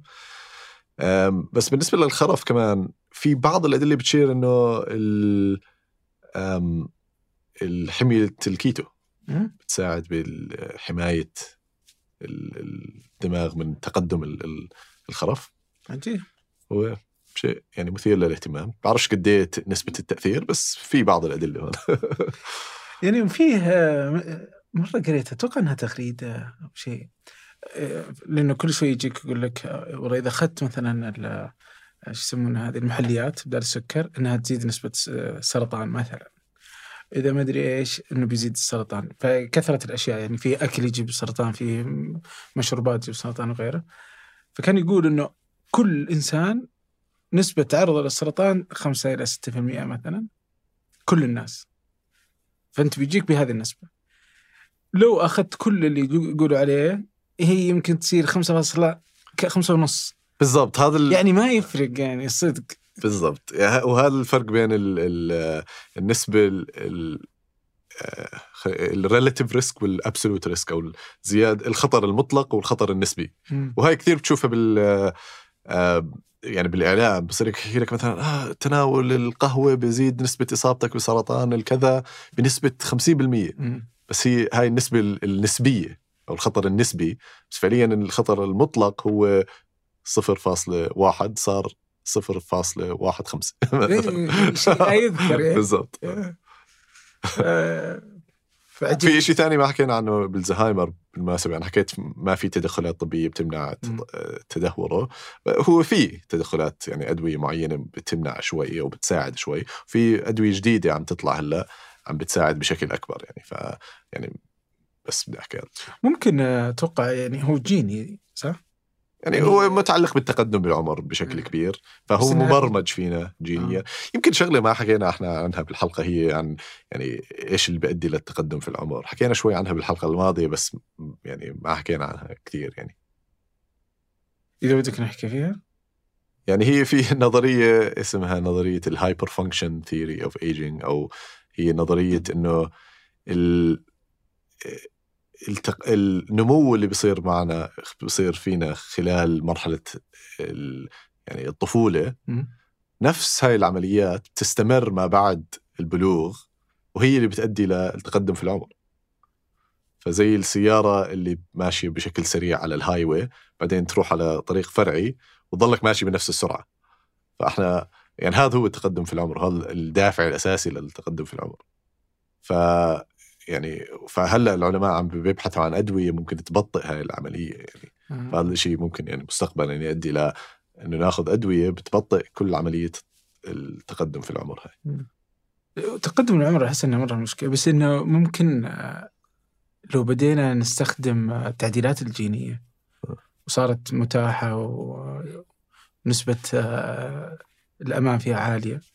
أتوقع إنها بتحل معظم المشاكل ولا؟ يعني هاي من التدخلات الطبية المستقبلية اللي ممكن تحل آه ال آه، بسميها ال- العمر المط آه، أو العمر تبعنا ال- الجيني أو خلينا نحكي العمر الأقصى الجيني تبعنا. عمر الإنسان الأقصى تقريبا 120 سنة جينيا خلاص يعني حتى لو عملت كل الأشياء الحياتية اللي حكينا عنها وكنت مثالي 100% وعندك جينات رائعة جدا ما راح تعيش أكثر من 120 سنة تقريبا. فالشيء اللي راح يخلينا نتعدى هذا العمر الوحيد لحد الآن اللي بنعتقد إنه ممكن يساعد هو التعديل الجيني بس يعني لساته في يعني طور البحث المخبري. يعني اللي هي مع كاسبر وغيره. ف... فإنه ممكن يعني إذا السرطان هو جينات تخرب ويصير فيها عطب فتروح تصلحها تنتهي المشكلة. إذا الخرف وجينات أنت جلست تشوف إنه تتبعتها ولقيت إنه هذه اللي لخبطتها فتروح ترجعها وتعدلها. أحس معظم المشاكل حق الخرف تنتهي يعني. آه بس الموضوع اعقد شوف. بكثير من هيك. لأنه يعني التقنية اللي حكيت عنها أنت كريسبر وغيرها يعني يعني تقنيات التعديل الجيني نقدر نستخدمها على خلية واحدة خليتين بس يعني. مليارات الخلية في الجسم صعب نوصلها أصلا عشان نقدر نعدل ال- الجينات تبعتها. ثاني شيء فهمنا للجينات ووظائفها مش كامل يعني إحنا ما بنعرف بالضبط يعني إيش الجينات اللي لازم نعدلها وهل هاي التعديلات راح يكون لها آثار جانبية. ف يعني لسه الفهم مش كامل لكل لطريقة الوصول لطريقة التعديل لوظائف الجينات المتعلقة بالتقدم في العمر. فموضوع معقد جدا لساتنا فهمنا فيه يعني بسيط نوعا ما بس عم بيتطور يعني آه الله يعين يا رب آه في هذه ال ال ال ال آه، الحرمة اللي عمرت الفرنسية. أتوقع عمرها 117 سنة كانت تدخن إلى إلى أن ماتت يمكن وأكلها عادي يعني. وهي أكثر واحدة معمرة يعني. هاي أكبر من أكبر المغالطات اللي حبيبي. عند الناس لما نطلع على المعمرين إنه إيه. نطلع على أسلوب حياتهم.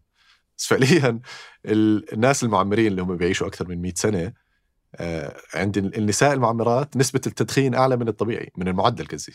فمعناته أنت تدخن صحي. معناته التدخين صحي صح؟ لا بس لأنه إحنا عم نطلع على الأسلوب الحياة بس فعليا اللي بيخليهم يعمروا لهي الدرجة مش أسلوب الحياة تبعهم. الجينات تبعتهم. عندهم جينات قابلية جينية للتعمير أعلى من الطبيعي وعندهم حماية جينية كمان. يعني عندهم آه. جينات معينة بتحميهم من الآثار السلبية للتدخين فهم بيعمروا آه يعني مو لنمط حياتهم إنما للجينات اللي عندهم. بيعمروا بالرغم من أسلوب حياتهم. مش بسبب أسلوب حياتهم. آه والله مشكلة. يا فكنت أبغى أقول لك يعني إن يعني الأكل والنمط الحياة والحياة هذا والكلام كله تقول غير مهم هذا الناس الطبيعيين زي زيك بس مش للناس ال- اللي عندهم هاي الجينات باقي شيء عندك سليم؟ آه بس السلوكيات آه. السلوكيات اللي هي اللي تخليك أكثر عرضة للأمراض العصبية النمط الحياة وش نمط الحياة اللي يخليك اقرب يمكن؟ أكثر شيء الخمول وعدم الحركة والوزن الزائد هاي الأشياء يمكن أهم شغلة بتؤدي للمشاكل العصبية المتعلقة بالتقدم في العمر سبحان الله كيف الرياضة آه، أحس إنها عنصر مهم في كل هذه التفاصيل 100% شفت كيف يا وهاب؟ خليك بطل أصلاً. بطلت ليش؟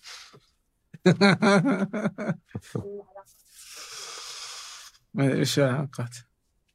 أعطيني سؤالك إيش العلاقات؟ علاقتها بطول العمر. آه يعني في ناس كثير تقول صح العلاقات إن يعني جودة علاقاتك هي اللي آه يعني في واحدة من الدراسات الكبيرة اللي انعملت بهارفارد على هذا الموضوع تبعوا عدد كبير من الناس لفترة طويلة وشافوا إنه العلاقات الجيدة وكانت يعني آه، كانت علاقتها قوية مع طول العمر. بس هل هل الشيء صحيح ولا هل الناس الصحيين اللي, اللي عمرهم طويل هم عندهم الوقت انه يكون عندهم علاقات جيدة. يعني في دراسة ثانية على الهوايات مثلا ربطوا الهوايات بال- بالتقدم في العمر والصحة. بس أعتقد إن الناس اللي عندهم اللي صحتهم جيدة بيقدروا يمارسوا هواياتهم. هي يمكن العلاقة عكسية تكون ممكن. فصعب بس ممكن برضو اللي عنده علاقات سيئة يكون عنده توتر عالي. نعم. في أكيد في علاقة بس يعني قد إيه قوة هاي العلاقة وقد إيه منها علاقة عكسية ما بعرف. في تغريدة لك وادري والله وين قاريها اللي إنه آه الواحد اللي ما عنده علاقات جيدة إنه كأنه يدخن 15 آه. لا هاي كانت عن ال- العزلة. آه. فاه العزلة الاجتماعية آه، آثارها السلبية سيئة جدا على الصحة. وللأسف هذا الشيء بيصير أكثر يعني في المجتمعات الغربية بس يعني قاعد بزيد شوي في مجتمعاتنا. اللي هو إنه الشخص يكون منعزل وخاصة عند آه، الكبار في السن. اللي يعني يمكن ما عنده أولاد أو اولاده مسافرين أو كذا وبصفي يعني في بيت منعزل ما عنده عمل ما عنده حدا حواليه. آه، هذا الشيء اثاره السلبية مثل التدخين مشابهة للتدخين. يعني هي آفة موجودة بالعالم بشكل بشكل كبير.